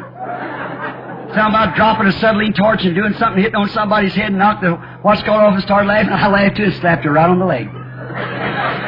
Thinking it was a man. I didn't know the difference. You can't tell them. And the Bible said any woman that puts on a garment pertaining to a man is an abomination. There we are. No, brother, if you want a flat top hair tie, I tell you, you just wait to get about my age, you'll have one. so, that's all right. I didn't mean that like that, buddy. Bless your heart. If you believe Brother Branham tell you the truth, I don't think God says anything about man. His his covering is just as long as he cuts his hair. If he lets his hair grow down long like a woman, the Bible says it's a shame for a man to do that. But now, if as long as you got your hair and you're a little boy, and uh, I know I've said a whole lot about it, you Rickies with that flat top haircut and all like that and things like that, but I, I just say that. See, I don't, I don't think God cares how a man cuts his hair as long as he cuts it. Because his head is God. But a woman's head is a man. Therefore she must, and if she cuts her hair, she dishonors her head. Then a dishonorable woman should be divorced and got away with. That right? So if a woman cuts her hair, she, uh, her husband has an absolutely Bible right to put her away in wrong living. A dishonorable person. How many knows that's the truth? What the Bible said. For she dishonors her head, no dishonorable woman should be lived with. Brother Branham, when Isaiah spoke to the daughters of Zion, or spoke to, I mean, she, I guess meant spoke of, the daughters of Zion about the crisping pins, curling hair, and instead of a well set hair baldness, instead of a, um, will that apply to today, or is the old Bible of no effect, as some say? The old Bible is always in effect, and every word that God says is in effect. Yes, sir. Only thing it does from the new Bible to the old Bible is just magnify. Jesus said, You have heard him say, Thou shalt not commit adultery. It had to be in the act. But I say unto you, whosoever looketh upon a woman to lust after her has committed adultery with her already in his heart. What great, outstanding things these are. Now I've got to close, friends. It's getting a little bit too late. Uh, that's too longer one. Let's see if I get something else. Let's see. Brother Branham, how should women Oh my, wear the hair again, just any way you want to. First Timothy 2 9. See, that the women adore themselves in modest apparel. I want to, I want to wear mine pleasing to God. God bless you, sister dear. Thank you. May God bless you. Pray for us. And the person signs her name. Sharon, sure, sis. God bless you. Wear it as long as it's long, sister. It's a little girl. God bless you, honey. It's okay. You go right ahead. After the bride is raptured, will any of the foolish virgins be saved, or will they all be lost? No. See, everything will be finished for the Gentile church when the bride is taken from the earth. The Spirit of God leaves the earth. He that's filthy is filthy still. He that's righteous is righteous still. He that's holy is holy still. In other words, the sanctuary becomes smoky where the, the attorney stands to plead the case. Christ leaves the sanctuary. His day of mediatorial is over. The rapture comes. He leaves from the sanctuary, goes forth, and takes the book of redemption and claims everything he redeemed. There's no more mediatorial work. How many understands that? Uh, I got it on one of the seals, or one of the, yeah, the seals, I believe it was. That Christ comes forth to claim his mediatorial work. Now, just a minute. Will the foolish virgin be saved? No. Whatever happens, she happens now. After that time, she's in the state, now she will have to go through the tribulation period, and the reason of it is, is because she has rejected the atonement in its fullness. She is a believer, a professed believer, but she will have to go through the tribulation period. The Bible says the rest of them, the dragon spurted water out of his mouth, they go and make war, and what an hour that is. There's never been a time in history where that the nominal churches has become so hungry to find the baptism of the Holy Ghost. I, I speak for the Christian businessman. Constantly, it's Presbyterian, Lutheran, Catholic, and all. Baptist by the hundreds, Church of Christ, Nazarenes, Pilgrim Holiness, Seventh-day Adventists, every one of them flocking in, trying to find. See? Now this is a striking thing. Please don't take it as a doctrine. But do you understand what the Scripture said would take place when that did? Time was over. For look, there were seven virgins or ten virgins went out to meet the bridegroom. And half of them had oil in their lamp, half of them didn't. That's the part of the body that's dead and the part that's alive. The five wise, when they, the cry come, behold, the bridegroom, they all trimmed, uh, woke and trimmed their lamps to go into the wedding supper. But when the foolish virgin said, give us some of your oil, our lamps has gone out. See? Give us of your oil. They said, not so, we just got enough for ourselves. Go buy it. And while they went to buy it, the bridegroom came. When the proclamation went out, the degree, the bridegroom's coming. Everybody wanted to get right, right quick. Ain't that the hour? When the handwriting's on the wall? Oh, we want the baptism of the Holy Ghost. We want this, that, or the other. But while they went to buy it, the bridegroom came. The wise went in, and they were left outside where there will be weeping, wailing, and gnashing of teeth. I got just beautiful questions in here to go with that. Who was the man with the a robe on and come in or didn't have the wedding garment on and all those questions are tied right in that. should a person pay tithes to an individual, or should a Christian uh, work? sure, he should. He's the one man that will work. as a Christian. Pay tithes to an individual? It depends on who the individual is. That's right.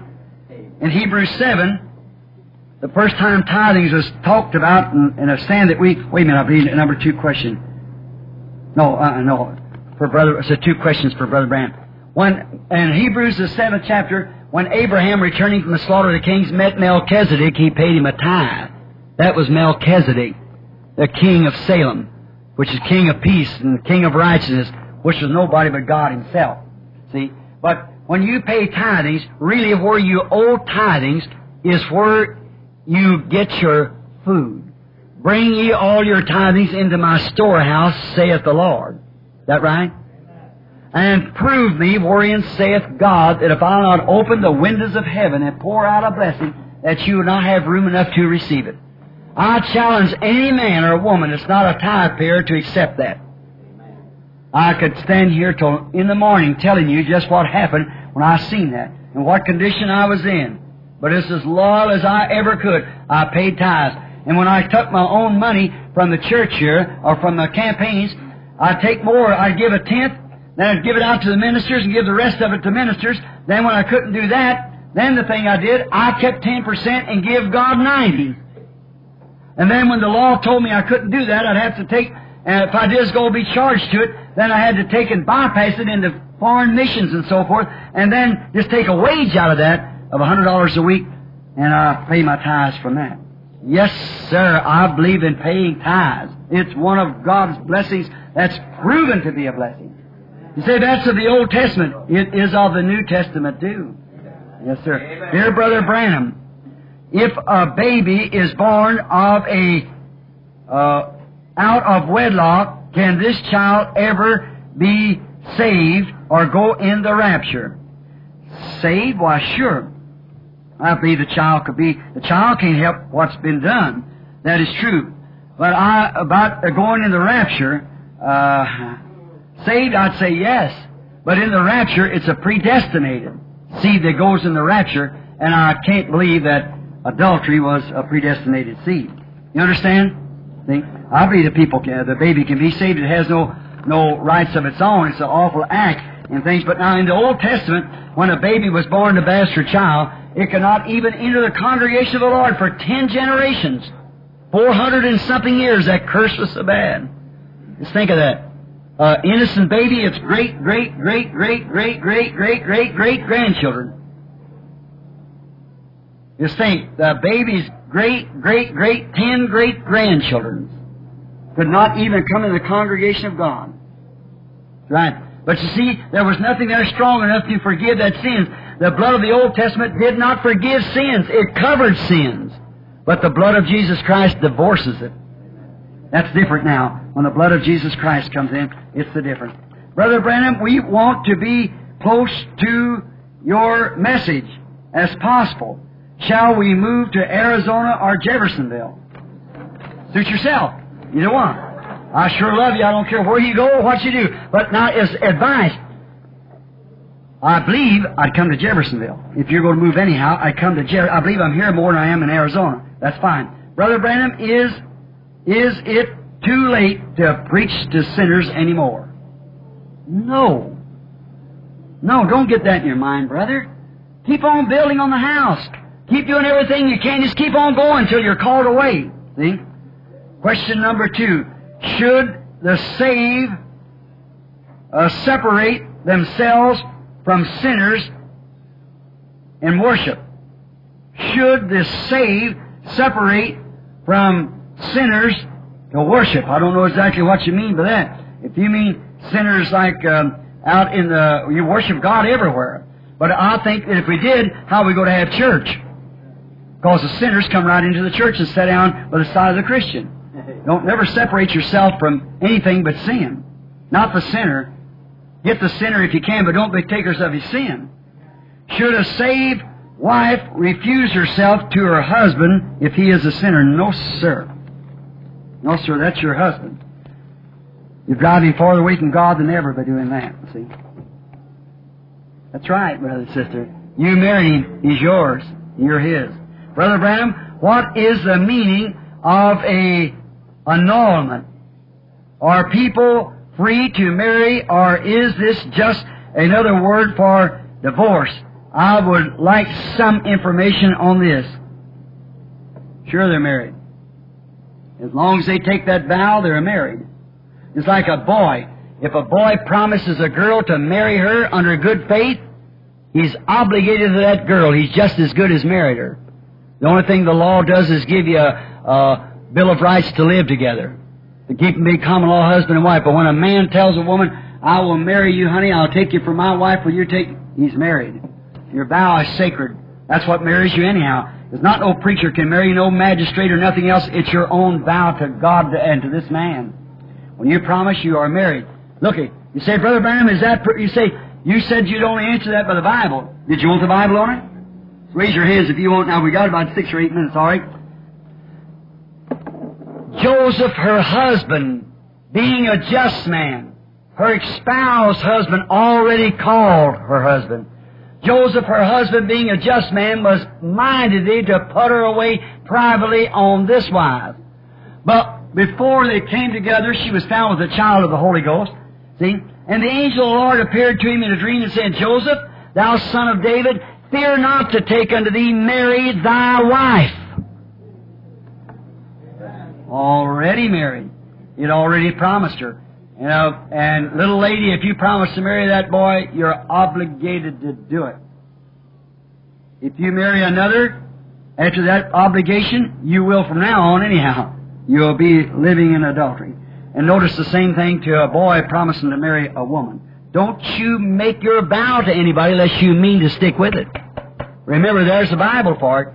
Joseph promised to marry Mary. And God said that that was, read the Old Testament laws on that. See? The Old Testament law, if you promised to marry a woman and you married another and you was committing adultery, and it throws you out of the camp. Yes, sir. You have to keep your vows when you promise a woman that she's a sacred little vessel. And that's to bring child life into the world again. So when you promise her, you must marry her. Is it too late for jail services and such work for a testimony to try to save souls? Also, should one sell all they have now the Lord is coming so soon? How, how do you, I hope I haven't said anything that would cause you to believe such as that. Have I? If I have, forgive me. I don't mean, see, don't just presume those things. Keep right on going, preaching, having jail service, getting everybody, and don't, look here, the Seventh-day Adventist sure not long ago, about 50 or 60 years ago, I seen it in the Courier Journal paper, got it somewhere in a trunk, a great big piece of Courier Journal paper where they throw the old wings out, where when it's called Millerites before they become Seventh-day Adventists. And they had a whole big sheet in the Courier paper up here in Franklin, Kentucky, when they all sold their property, they set a certain date, proved it by the Scripture, Jesus is coming on that date, and went up there and got their harps and things and set up on top of the hill. The next morning come down, the dew took all the feathers down, and they come down deflated. See, it's cults and things. Don't you believe that? Jesus might not come for a hundred years yet. I don't know when He's coming. No man knows when He's coming. But I'm going to try to keep on preaching and doing everything I can till He does come. If He isn't here today, I'll be looking for Him tomorrow. If He isn't here uh, this week, I'll be looking for Him next week. If He isn't here in the next ten years and I live, I'll be looking for Him the next thirty years. See? I'll still be looking. I don't know when He's coming, but I want to live true to His Word and true to His people and live like a Christian and wait for His coming. See? Keep on preaching jail services, getting everybody saved you can. I don't know when He's coming. Nobody does. But I'll say this one thing. This is what I'm trying to tell you, I hope you don't try to put your own interpretation, not bawling this person out. God bless you, brother, sister, whoever you are. It looked like it's somebody from out of town called was on a, on a postcard, I think, from Denver, Colorado. And, um, uh, yeah, Pikes Peak, Colorado. So it might have been somebody sent it in by mail. But that, that's perfectly all right. They might get the tape. But let's remember, don't you change anything, only your ways from sin to righteousness. Just keep right on at your job, going right on just the same. All that understand that clearly say Amen. Amen. See? Do that now. Brother Branham, in Matthew twelve forty, it says, As Jonas was in three days and three nights in the whale's belly, so shall the Son of Man be three days and three nights in the heart of the earth. How can it be that they that they say, today that they say he was put in the tomb on Friday evening and rose Sunday morning, making it only uh, two nights and one day? Now, if you notice, it said, as it was, you see, in the days when Jonah was in the belly, three days and three nights. It's within three days and three nights. Within that three days and three nights, because you can't make the scripture lie, the prophet said, I will not suffer my Holy One to see corruption. Neither will I leave his soul in hell. And corruption sets in the human body in 72 hours, which is three days and three nights. Sometime within that three days and three nights, that he must come forth from the grave. So being three days and three nights don't mean it has to be exactly that. It's sometime within that three days and three nights he had to come forth because the prophecy cannot be broken. That he could not see corruption, and it would have corrupted if he'd stayed exactly that time. Brother Branham, if a man has been married and divorced, isn't that awful? See, so many. Now, I'm not saying nothing against the people, just that's on the people's mind. Sure, they're troubled. The rapture, people used not think so much about that. It wasn't so much of it. But now it's just plastered the world. And the people read these things in the Scripture, and people elected out there is coming in to look at it. And they see it and they're sincere. They want to know. That's the reason I want to answer just as much sense to it as I can give it to you. Has been married and divorced and then remarried of a woman who has also been married and divorced and then married to him and these two can uh, uh, can uh, yeah, married in God's sight. Are they married in God's sight? How can both or one of them be in the rapture? I don't know. I couldn't tell you. The question is, can they be in the rapture? Divorced, each one of them divorced, each one of them has a living companion, then they married again, both of them married again, and now one, this woman has a living husband, this man has a living wife, and now they've got children and so forth, and want to come to God, can they go in the rapture? That'll be up to the Heavenly Father. I couldn't answer that. See? I, I saw one thing, the Bible said that they shall be called an adulterer. And the Bible said also, an adulterer will not enter the kingdom of heaven. That's all I can say. I, I know that just kills me to say that, but I can't say but what the Word said. I must stay with that. I hope that that's all wrong. There is places in the Bible. I'm not advising you, please. Let me just give you a little scripture. Please. Please don't, don't, don't, don't, if you're living happy with your husband, living happy with your wife, please remain that way, will you? Yes, yes, for, because I told you that, don't, don't leave them little children without a home and things like that. God has made restitutions in places for people that that, uh, that uh, did things wrong. You remember Jesus said, David, when he was hungry, he entered into the temple of God and ate the shewbread, which is only lawful for the priest and is found blameless. The priest also blasphemed the Sabbath upon the Sabbath day and are found blameless, and a greater than the Sabbath was here. See? There, uh, uh let, us just leave it up to God. Go ahead and just live the way you, just live for Christ now. Let's see, there might be a chance of you getting in. Don't make two wrongs will never right in one. Just go on and live the way you are. If you're if you're happy together, you might have had the wrong companion. I'll say this one thing: if you got the wrong companion in this life, in this life, you'll never have it in the other one. All wrongs will be made right. Will all born again believers go in the rapture? No. Just the remnant. Just the remnant. Not all born again believers. The Bible said, And the rest of the dead live not for a thousand years, and then is raised up and separated the sheep from the goats. Not all born again will go in the, according to the Scripture. What is the evidence that a person is really filled with the Holy Ghost? John 14, 26, He will, when the Holy Ghost has come, see, He will show you things to come, see. You'll be, you'll perfect it. Man-maids won't do it and He is the Word, when He, the Holy Ghost, is come, He will identify Himself in you with the Scripture, and that is the true sign that the Holy Spirit is in you because it is the Word. Now look, What if you spoke with tongues? I just want to ask you that. Jesus said when the Holy Ghost come, what He would do. And what if you spoke with tongues, jumped up and down, shouted and everything else, and then come to the Word, and I tell you the baptism of prove to you by the Scripture as I have that the baptism using the title of Father, Son, and Holy Ghost is absolutely a misunderstanding in the Scripture. Nobody was ever baptized like that, and you go ahead and hang with it anyhow. Could you tell me the Holy Spirit in you would do a thing like that? How can it deny its own word? When I show you what's supposed to take place in this day, how that the Son of Man is to reveal Himself and what He's to do, and all these scriptures that's been out, and then see Him come right down and identify it, and you hang right on to a denomination and say that you're born again? Could you make sense out of that? Could I tell my wife I love her and, and have a date with another woman and run around? And then tell her from my heart I love her? You think that'd be true love? Could she tell me she loves me and while I'm gone away, her run around with some other man? That's exactly what Israel done to, you know the Bible he said, talk, Israel said, you have set your limbs apart and taken in every man that come by, you've played the part of whoredom with me and I'll put you away in divorce. Exactly what is that? You're committing adultery against your own body. And when a woman goes out and lives with another man or a man with another woman when they're married to him, they are defiling their own flesh. And when a person says that he is a Christian and will absolutely deny the Scripture being right, he's committing adultery against the body that he claims to be in. Amen. So it's a mark of Antichrist. So much that would deceive the elected if possible.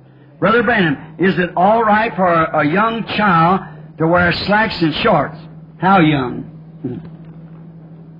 You s- let you be the judge of that if you're a Christian. A little girl or any little bitty kid, I imagine. I don't know. I, only thing I know the Bible says it's an abomination for a woman to wear a garment that as pertains to a man. See, a woman. Didn't say a child. But now, I just, you suit yourself about that. I, for my part, I see nothing wrong with a little bitty kid, little bitty girl, four or five years old with a, when they're little fellows, you know how I mean, they run around out there in the yard. If she's wearing what you call slacks or whatever, little bitty kid, I, I don't see nothing wrong with it. But maybe, see, I'm just telling you what the word says. It's an abomination for a woman to wear a garment that pertains to a man. Where are we together, ourselves together, and you, you said together yourselves on the trumpets. I believe, partner, sister, whoever it is, you're, you're wrong there. I never said gather yourselves on the trumpets. I said Israel gathered on the trumpets, not the Gentile bride. No, no. The trumpets, the sounding of the seven trumpets was to gather Israel. How many knows that from all over the, yeah, not the, no, no, uh-uh. No, not the, not, not Israel. Uh, so uh, it's not uh, that we don't gather on the trumpets with the at uh, the bride doesn't. The trumpets comes after the feast of Pentecost, see, and the rapture comes, and that not the, this question now. Uh, Brother Branham, if you have time, please explain Matthew ten forty one. I would like to know what is a prophet's reward. Now, Jesus said, Whosoever receive a prophet in the name of a prophet receives a prophet's reward. A prophet's reward is to be a friend with a prophet. Whosoever receives a righteous man in the name of a righteous man receives a righteous man's reward. Is that right? And if they want to know what a prophet's reward is, is to be a friend to the prophet. See? That's a reward. He's your friend. Like the Shunammite woman. It might come in handy sometime. See? It did with her. See? Watch God's servants. Oh my! Now we, I, I just must close and pray. I, I hate to do it, but just looky here. Just look what. Uh, hundred. No, well, I know, but the, I, I, I love you saying that, but I'm thinking of these poor people driving hundreds of miles just tonight. My, just there's so many. I, Brother Branham, I would like to know about the millennium. Is it after the marriage supper, or or is it on earth? All about it. I do don't understand about it. Well, brother or sister, it's hard for me to understand it myself, but only thing I can say is this, that the marriage supper comes before the millennium. Now see, somebody I know somewhere here's got a question on that that said, Brother Branham, um, uh, you're, you're wrong on the 70 weeks of Daniel. There will still be 70 weeks. No, Messiah was to come and prophesy, and in the midst of the 70 weeks, 70 weeks, which is seven years, he was to, he was to be cut off from among the living and made a sacrifice. How many remembers that? All right? How many years then did Jesus preach? The Messiah. Three and a half. Then there's still three and a half determined. And Revelations, the 11th chapter, these two prophets, they prophesy 1,203 score days. Three and one half years. Still promised to Israel when the Gentile bride is gone. How many understands that now? All right. All right. Um, this is, um, I have a lunch counter and serve high school children. For the most part, since coming into the light, I have taken uh, the pinball machine and the, the jukebox, I guess, J-box, out. Uh, the youngsters uh, do smoke, and they want the rock and roll music on the on the radio. I open uh, only about four hours a day. I do not I do not uphold smoking or drinking, but I am worried in holding the place. You know, that's a problem. See, the thing of it is that you are, you are, maybe have to make a living, but you know what that would do for me? That'd make me so nervous I couldn't, I, I, that, you might be able to put up with it. But that little bunch of Rickies in there carrying on like that, and Rickettas, I'd, I'd, it'd run me wild. See? And I tell you, I, I, if it would be mine, I know what I'd do. I'd say, you stop that or get out of here. See? I'd run a right kind of place or not run at all. But you, if you have to do it for a living, I don't want to disregard you, brother or sister. I, know it's hard to say these things, but that, that just, it isn't right, you see, because it looked like, it kind of, like someone said this morning about our women wearing their dresses so short, our older women, was a bad example to the young ladies. I think that's right too, you see. And I think that same thing, when they see you in there with all this smoking and carrying on this and know your testimony and all this cursing and, and rallying around them, little children like that and them carrying on like that, and you saying nothing about it, it's a bad thing on your testimony. You do whatever the Lord leads you. I pray that God will lead you to the right way.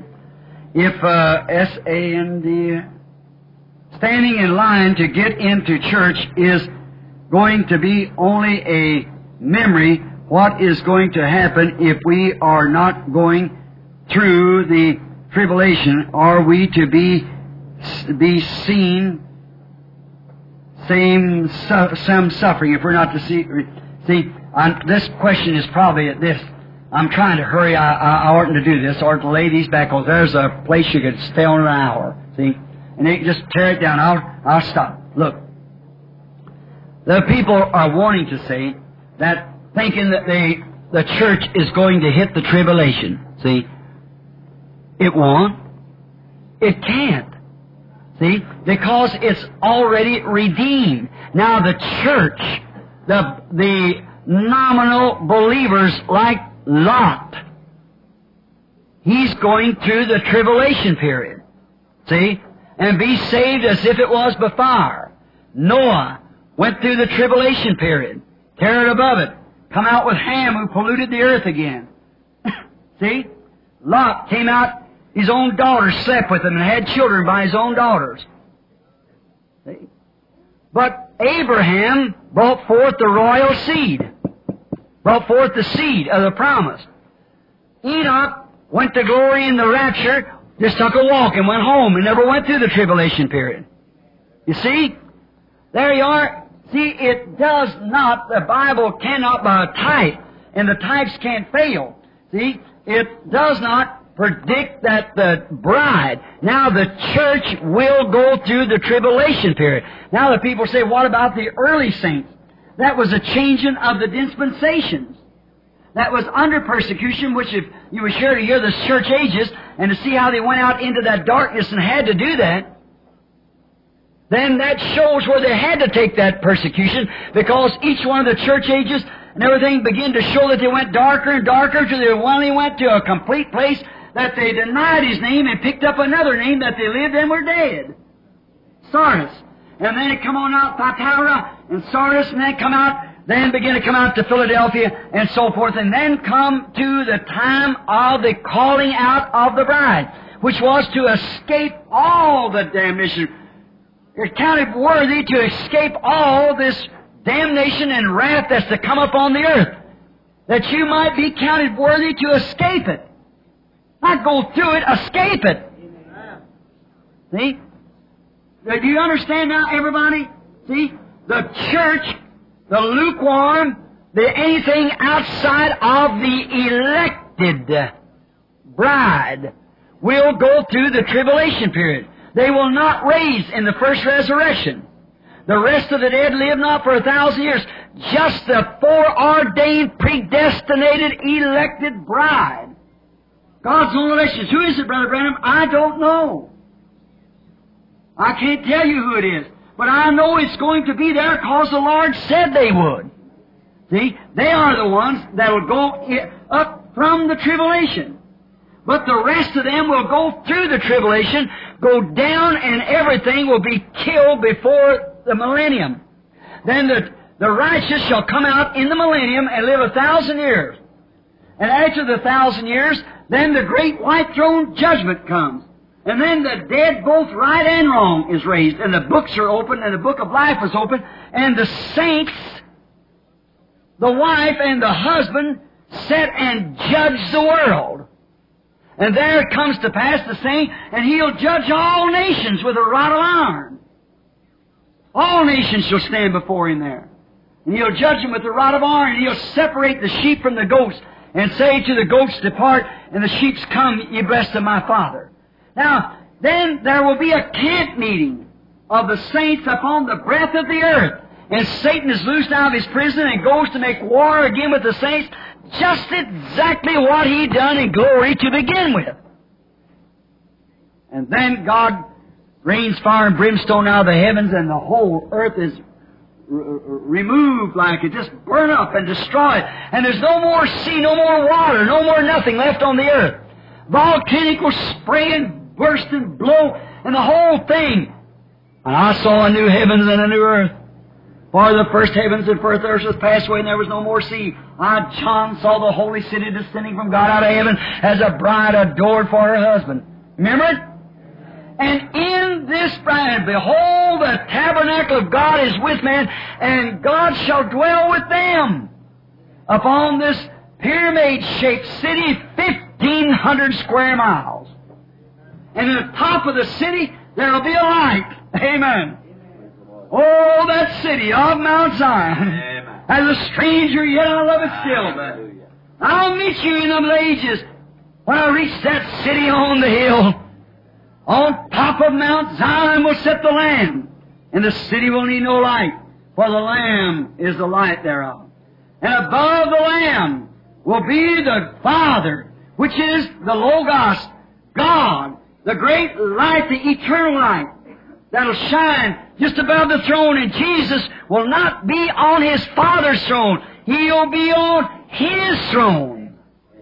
And the Father will hover over the Son, which the Father and Son will be one. And while they are yet speaking, I'll answer. Before they can think, I'm thinking for them. That's right. And Jesus will commit a perfect, perfect age to a the perfect living God that He has redeemed and give over to the Father. Is that right? Will turn to God the Father, which is Spirit. Not a man, Spirit. All nature of goodness gathered together, that's God. And in goodness, anything perverted from good is evil. That's Satan's kingdom. All good belongs to God. All evil belongs. And then God became material in a man called Jesus Christ, which was His Son. This Son gave His life that He might bring other sons. That God might become tangible, working in all in all. And that day you'll know that I'm in the Father, the Father in me, I in you, and you in me. Oh, brother, That'll be a real day. You won't have drive over to Birmingham to hear the message. The message will be right with us same morning. Oh, it'll be uh, it'll be a wonderful, wonderful time. We're looking for that day. God hasten it to come. That great city sitting there. Now see, it will not, you think 1,500 miles high? That's what the Bible said. Now it will not be 1,500 miles right straight up like that. See, we have another geographic measure that all sides are equal. That's the pyramid. See? And the city will start probably about a 60 degree. And if it starts 1,500 miles of that, just think how high that will be, but how long it'll take to be there. You'll hardly know you're walking up the hill. For 1,500 miles high at a 60 degree, you're just about like this. See? And the city's all on this hill. And it's just as high as it is long, it's just as long as it is wide. The height by the depth by the breadth. It's equal. All the walls are equal. A pyramid has four walls. And these four walls will be, now the walls around the city will be, uh, be 216 feet tall, 144 cubits. And each one of them is a stone. Just think of that city, friends. Oh my! What, what do we sit in this hot place? Why do we do these things? Why do we drive like that? Why do we, why do we toil? It's worth every inch of the way. All the toils of the road will seem nothing when I get to the end of the way. That's right. Oh, what a time that'll be. And there Jesus will sit on the throne. And out from under the throne will flow the river of life, trickling down these four walls into little chasms and into little branches and come form up a river. Down through by the city, it'll go right down through the streets like that. And on each side stands the trees of life that'll bear, uh, change their fruit every, every 30 days. Oh, what a city. And remember, God the Creator, that created the heavens and earth, is in glory right now preparing that city. Abraham looked for it. He left his home. He separated everything that was dear to him. And looking for why he was a prophet. And being a prophet, he was connected with the Spirit and part of the Spirit. And something told him within him there is a city. And he started looking for it. Said, I'm a pilgrim, a stranger. I'm looking for a city whose builder and maker is God. He knew that city was somewhere. Oh my! And I believe that right on the grounds where he looked for it, right there in Palestine, there's where it'll raise up. For it's on Mount Zion. That's where she'll be. Look where she'll stretch out into the, into the sea from sea to sea. Think of that 1,500 mile city sitting out there on the mountains of the Lord. Oh, that'd be wonderful. And the lion and the lamb shall lay down together. The lion will eat straw like the bullock. And the bear will be gentle and the wolf will be tame. what a time it will be. Nothing shall hurt or destroy. Everything will be in peace and love. There will be no more old age. There will be no more sickness, no more dying. Folks, this is not some Santa Claus story, some mythical something. It's written in the Word and never has the Word failed. And to think of the very promise of not back in a Bible day, but in this day. The day that God, today, not one iota has ever failed of His Word. Well, I'm bound for that city. I love it, don't you? No, uh, brother, sister, it's, it's 20 after 9. I know I got some friends here from way down in Kentucky. I know I got friends here from different parts of the country. If you want to stay all night, I'll pay for your room. I told you you had dinner waiting for you and pay for your motel if you wanted to stay. And only thing you have to do is see him back there, and I'll sure do it. I'll do anything I can to help you. I love you. I don't mean to answer these questions maybe sometimes contrary. If you don't believe it, that's perfectly all right. I want you to love me just the same because God knows I do you that way. I only answer these questions the best of mine. I might have been wrong in some of them, friend, but it wasn't willfully wrong. If I'd had about six or eight questions, so I could just stage right with them and just explain it right down. But I, instead of running all through them now, I have a few of them about marriage and divorce. I just had thought I'd answer a few of them. I couldn't find them more laying here picking them up, but I got some very important questions here. Very important questions. I want to answer them for you if I can. Now, if you're living around here close, call Billy Wednesday. I'll know by then whether I'll be back.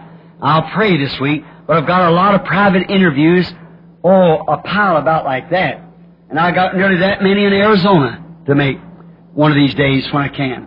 And it's people who are really sick. Some of them have got problems and they just don't know what to do. Husbands and wife with problems and some of these here had to be turned to private interviews because I could not read it right out what the people said in here about their marriage affair and things like that. And had Billy just to go back and find out who they are and, and call them and tell them we'll just put them on interview so I can talk to them very serious and it's questions that should be answered.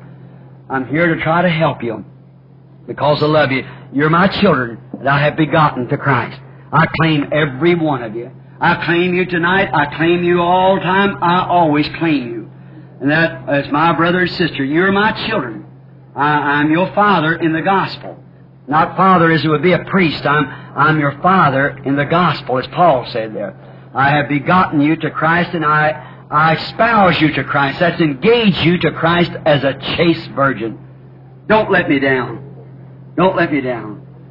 You stay a chaste virgin. How will I do it, Brother Branham? Stay right with the Word.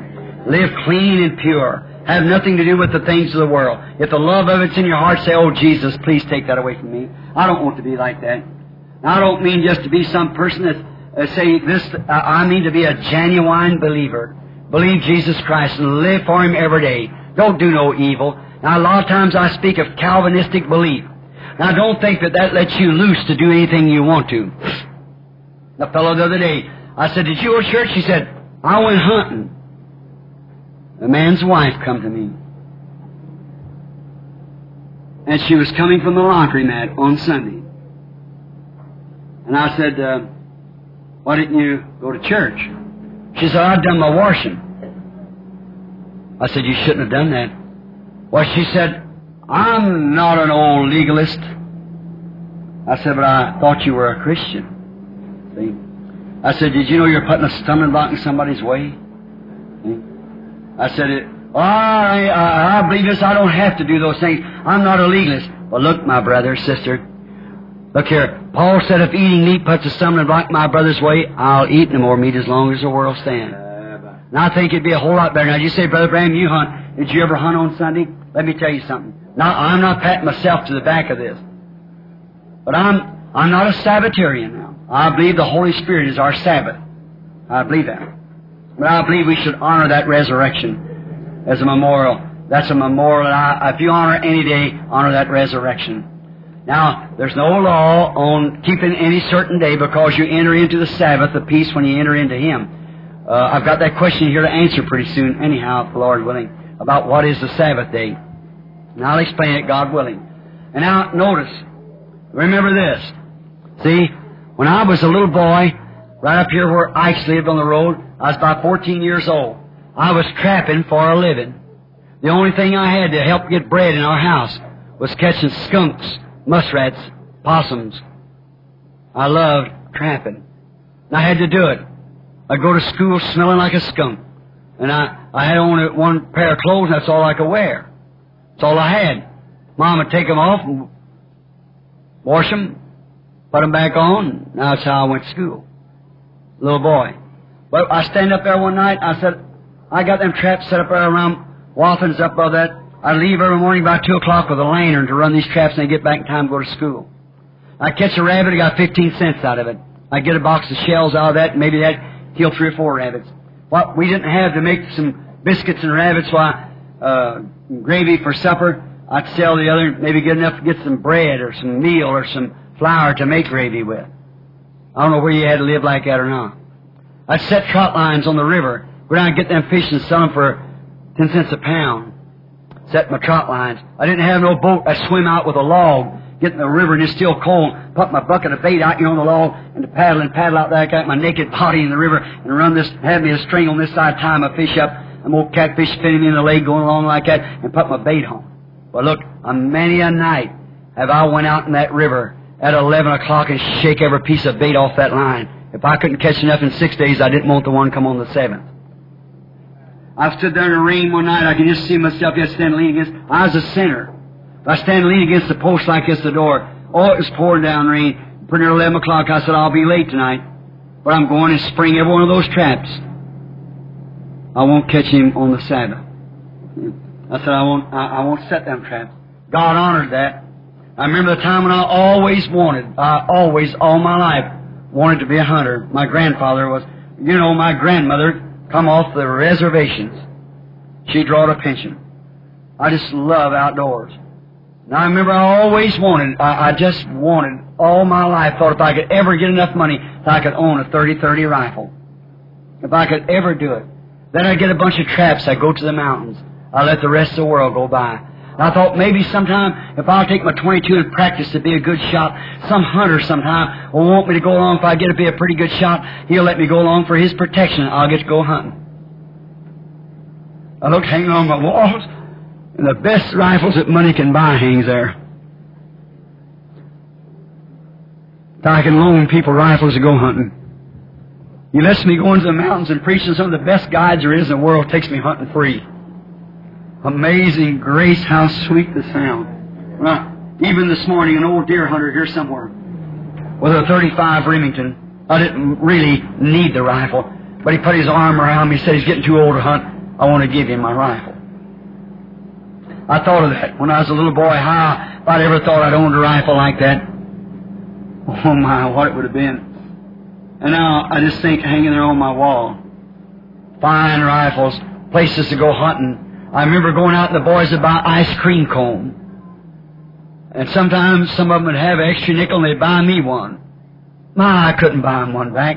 I thought if I, and they sometimes used to buy these old, what we call mudlark hamburgers. Don't know where you all remember them, some of you old timers.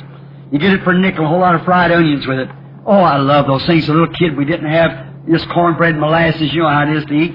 I, somebody buy me one of them hamburgers, boy, I'd lick my fingers where I held it. It was, it was, it tastes so good. And I thought, boy, that man, if I could only buy him a hamburger. And now I can buy a church their supper.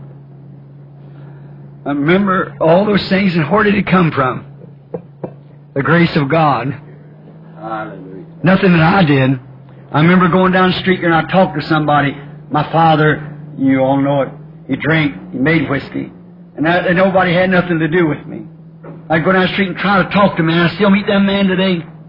Try to talk to somebody. If there's nobody else to talk to, they'd say, yeah, mm-hmm. I was a Branham. So I'd feel real bad and turn around and walk away.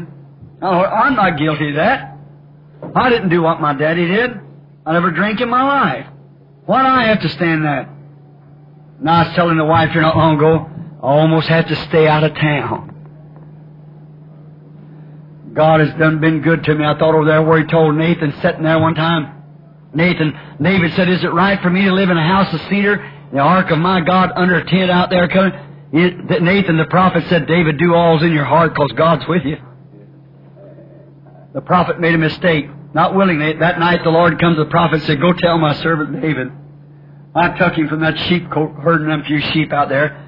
And I give him a name like great man that's in the earth. Never said to give him the greatest name, he just give him name like great man that was in the earth. I've done all these things for you, David. I've cut off your enemies wherever you went. I've been beside you. I've never failed you, and I won't fail you. But I can't let you build a city. I thought of that, of a place now where God has helped me and let me know great man. Let me go around the world and people from around the world calling to come pray for them and sick people and wanting a few minutes with you where just a few years ago, they wouldn't even turn their turn their head to see me on the street. And now the businessman prosper by the people that are bringing into the city and have here through their food and their motel bills and things like that, uh, going to the motels and around in the city and things like that. People who Papa didn't love me at all, nobody had any use for me, and now, by the help of God, I believe it. I'm directing the bride of Jesus Christ. Oh, amazing grace, how sweet the sound. Where did it come from? My education? I have none. Where did it come from? My personality? I have none. Did it come from my knowing of theology? I know none. What did it come to? The grace of God that saved me. It's grace that taught my heart to fear. It's grace my fears relieved. How happy did that grace appear the hour I first believed. Through many dangers, toils, and snares, I have already come. It's grace that brought me safe thus far. It's grace will take me on. And when we've been there in that city, 10,000 years, it's brighter than the sun. We'll have no less time to sing His praise than when we first began. Oh, how I love Jesus. That beautiful name that saved me when I was a, a sinner, that healed me when I was sick, that gives me the promise of a home in that city. I got a home in that rock. Nothing else matters now but to get all of God's children together and say, let's go. The hour, the midnight is striking. It's later than we think. Let's pray. Lord Jesus, the closing of a perfect day. As we would stand on the mountaintop and watch the sun when the red streaks come up across the great western mountains yonder, when the great eye closes itself, the birds begin to make their way to the nest. It's coming night. We've seen another great spiritual day when the Holy Spirit has been helping us to answer these questions. Now, we're going to our nest, Lord. Take care of us. Don't let nothing strike us, Lord. Keep us from the serpents of the night and the evil. May God be near us at all times, protecting us and helping us. I pray, Heavenly Father, that you'll bless each and every one that's been in the meeting. Those who could not be, all that hears the tapes. May the questions not be too strong. And if I've made a mistake, Lord, you know my heart. I didn't mean to. I pray, God, if there's anything wrong, that you'll never, never let it go on. May the tape stop. Don't let me deceive anybody, Lord. Let me be your true servant. That's my whole heart's desire. Whether I live or die, whether I tarry or whether I go on, whether I sleep or whether I'm awake when He comes, it doesn't matter to me, Father. Thy will be done. For I know that my Redeemer liveth, and at the last days He'll stand upon this earth. Though the skin worms has destroyed this body, yet in my flesh shall I see God. That was the prophet Job when he seen the coming of the Lord. Lord, today as your servants, we look forward and see your coming. So it doesn't matter to us, Lord, when, how, where. We only want to please you. We're in your hands. Keep us, Lord, until the sun's up. Grant it. And then we'll all march up to Zion, or that city where the Lamb is the light. My dear little children here, Lord, that I have begotten to you through the bonds of the Bible. They are the fruit of this Word. They love me and I love them. And I know that you love all of us. We pray, God, that you'll so impregnate us with thy Word that we can see only Him. Grant it, Lord. May we be so full of His Word that the Spirit can use us anywhere, at any place, to manifest any word that He has promised. Grant that to all of us. You're upon this audience here. These, my brother Jackson returns now way back down into South Africa. Go with him and his wife. Be with them, Lord. Guide them on their journey. Here's Brother Lee Vayle writing, putting every word that I say down, trying to make the book. Oh God, help Brother Vayle and Sister Vayle. Here's these brothers from down in Arkansas and and uh, the Martin brothers and uh, and all these other brothers. I pray that you'll be with each and every one of them. Be with Brother Neville, Brother Capps, Brother Ruddell, Brother Jackson. All, oh God, there's so many. They come from Georgia, from Alabama, and across the state and around the world. We think of the song, Oh, they come from the east and west. They come from the lands afar to feast with our King, to dine as his guest. He's invited them to partake of himself. How blessed these pilgrims are, beholding his hallowed face, aglow with love divine, blessed partakers of his grace as gems in his crown to shine. Oh God, may we so shine as gems in his crown, that others might see and long to serve him. Grant it, Lord. Protect him along the road. Bless everyone. Father, at your appointed time, I am your servant. If you want me to continue these next week or to take those interviews, reveal to me, Lord, and let me know between now and Wednesday so that we can understand. Grant it, Father, so that people can come. And I pray this blessing that you'll help us and meet with us again here at our next meeting time. Be with Brother Neville and these men who are bringing the Word way down in Texas and out in Arkansas and different places. Just be with them, Father. Brother Pearry Green and all the group there, and just be with all them, Lord. They're your little children. Everywhere around the world, they're waiting for your coming. Help us, Father. We pray as we commit ourselves to you. In Jesus' name, use us. Amen. I like that song that come from the east and west. How many knows it? I don't know as I know it, but I think I know a verse. You might pick it up, sister. I don't know when yet. Oh, they come from the east and west. They come from the land afar to feast with our King, to dine as His guest. How blessed these pilgrims are, all beholding His hallowed face, aglow with love divine. Blessed partakers of His grace, as gems in His crown to shine. Oh, Jesus is coming soon. Our trials will then be o'er. Oh, what if our Lord this moment should come for those who are free from sin? Oh, then would it bring you joy? Our sorrow and deep despair. When the Lord in glory comes, we'll meet Him up in the air. You like that? Let's try it again. Oh, they'll come from the east and west. Oh, they come from the land afar to feast with our King, to dine as His guest. How blessed these pilgrims are, beholding His hallowed face, aglow with love divine. Oh, blessed partakers of His grace, as gems in His crown to shine. Oh, Jesus is coming soon. Our trials will then be o'er.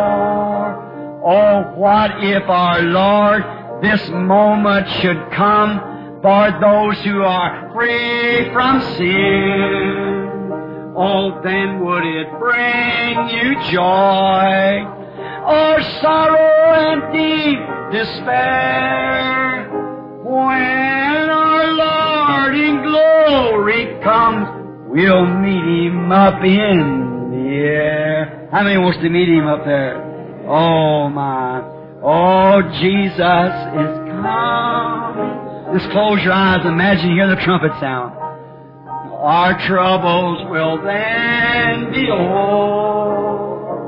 Oh, what if our Lord this moment should come for those who are free from sin? Oh, then would it bring you joy? Our sorrow and deep despair when our Lord in glory comes, we'll meet Him up in the air. You like that? Pat, of a good courage. Going to break day for you one of these mornings. I didn't see just where it went, but it looked good. Amen. You've a long, long time, brother. It'll come back. And like bread upon the water, we'll return to you someday. All right. Oh, you love Him. My faith looks up to Thee, Thou of Calvary. Oh, Savior divine, now hear me while I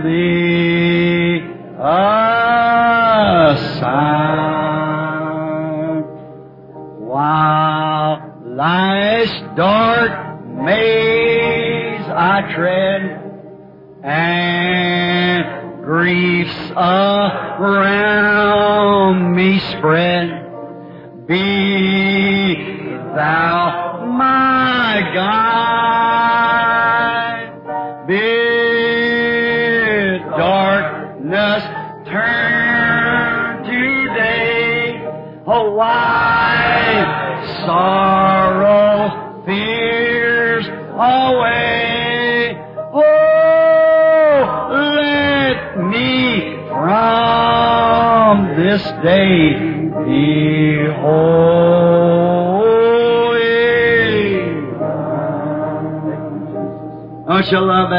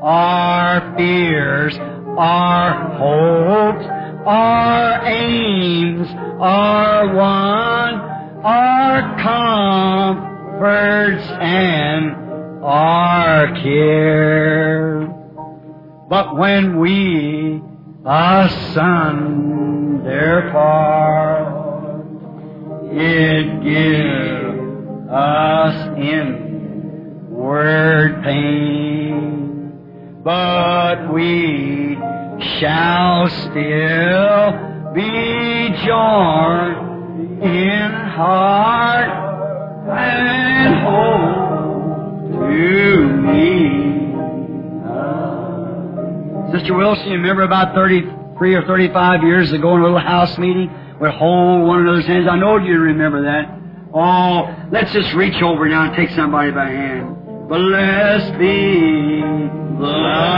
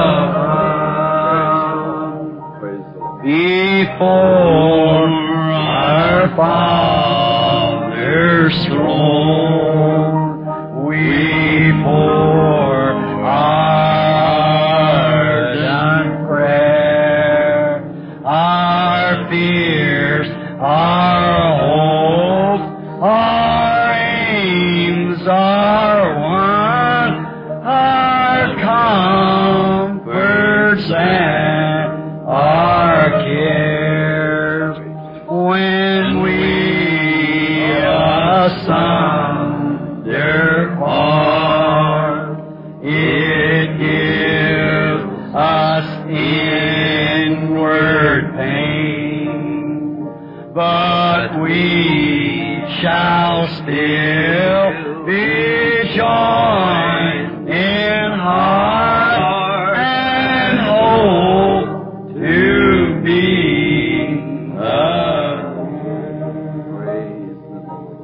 love one another? Little children, love one another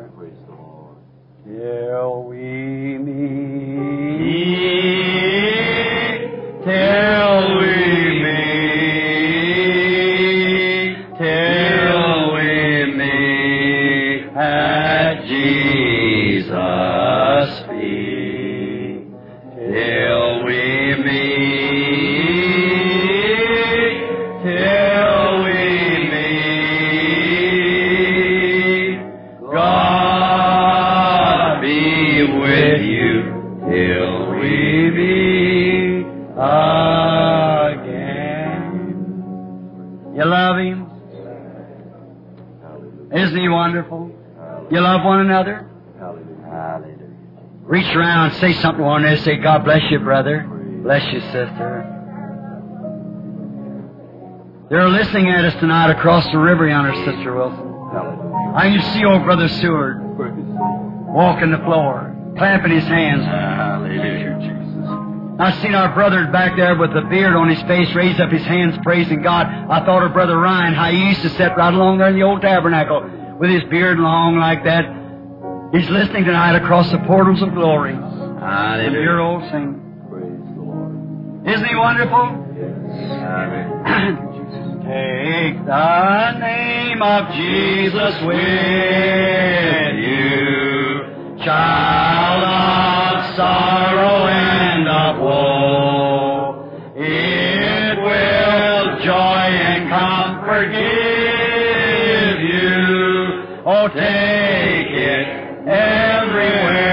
everywhere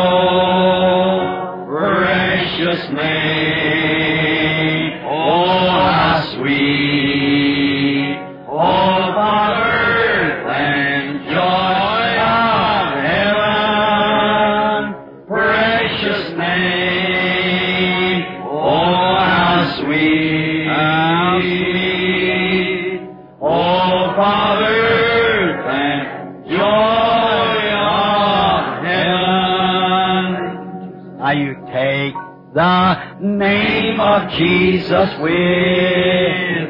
What for? As a shield from every snare. What happens?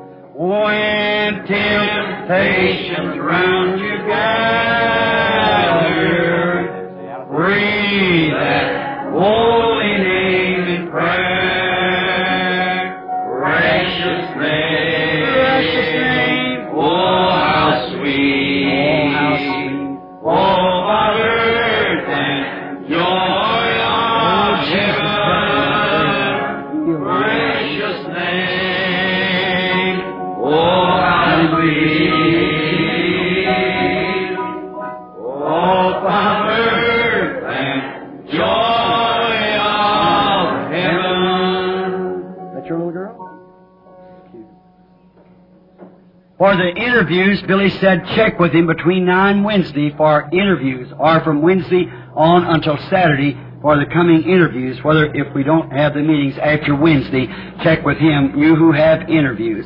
Some of you don't know how to get a hold of you. So he'll, all that wants the interviews now, check with Billy. You love him? Amen. All right. Now, till we meet, God bless you. We want to bow our heads. And I'm going to ask my good, loyal friend who's going across the sea now to way down in Africa, where I once missionary there in the name of the Lord. Brother Sidney Jackson, he and his wife, we've been very happy to have them with us for these last few services. How God has blessed him. And I'm going to ask Brother Sidney Jackson if he'll dismiss this audience in prayer. Brother Jackson, if you will. Hallelujah.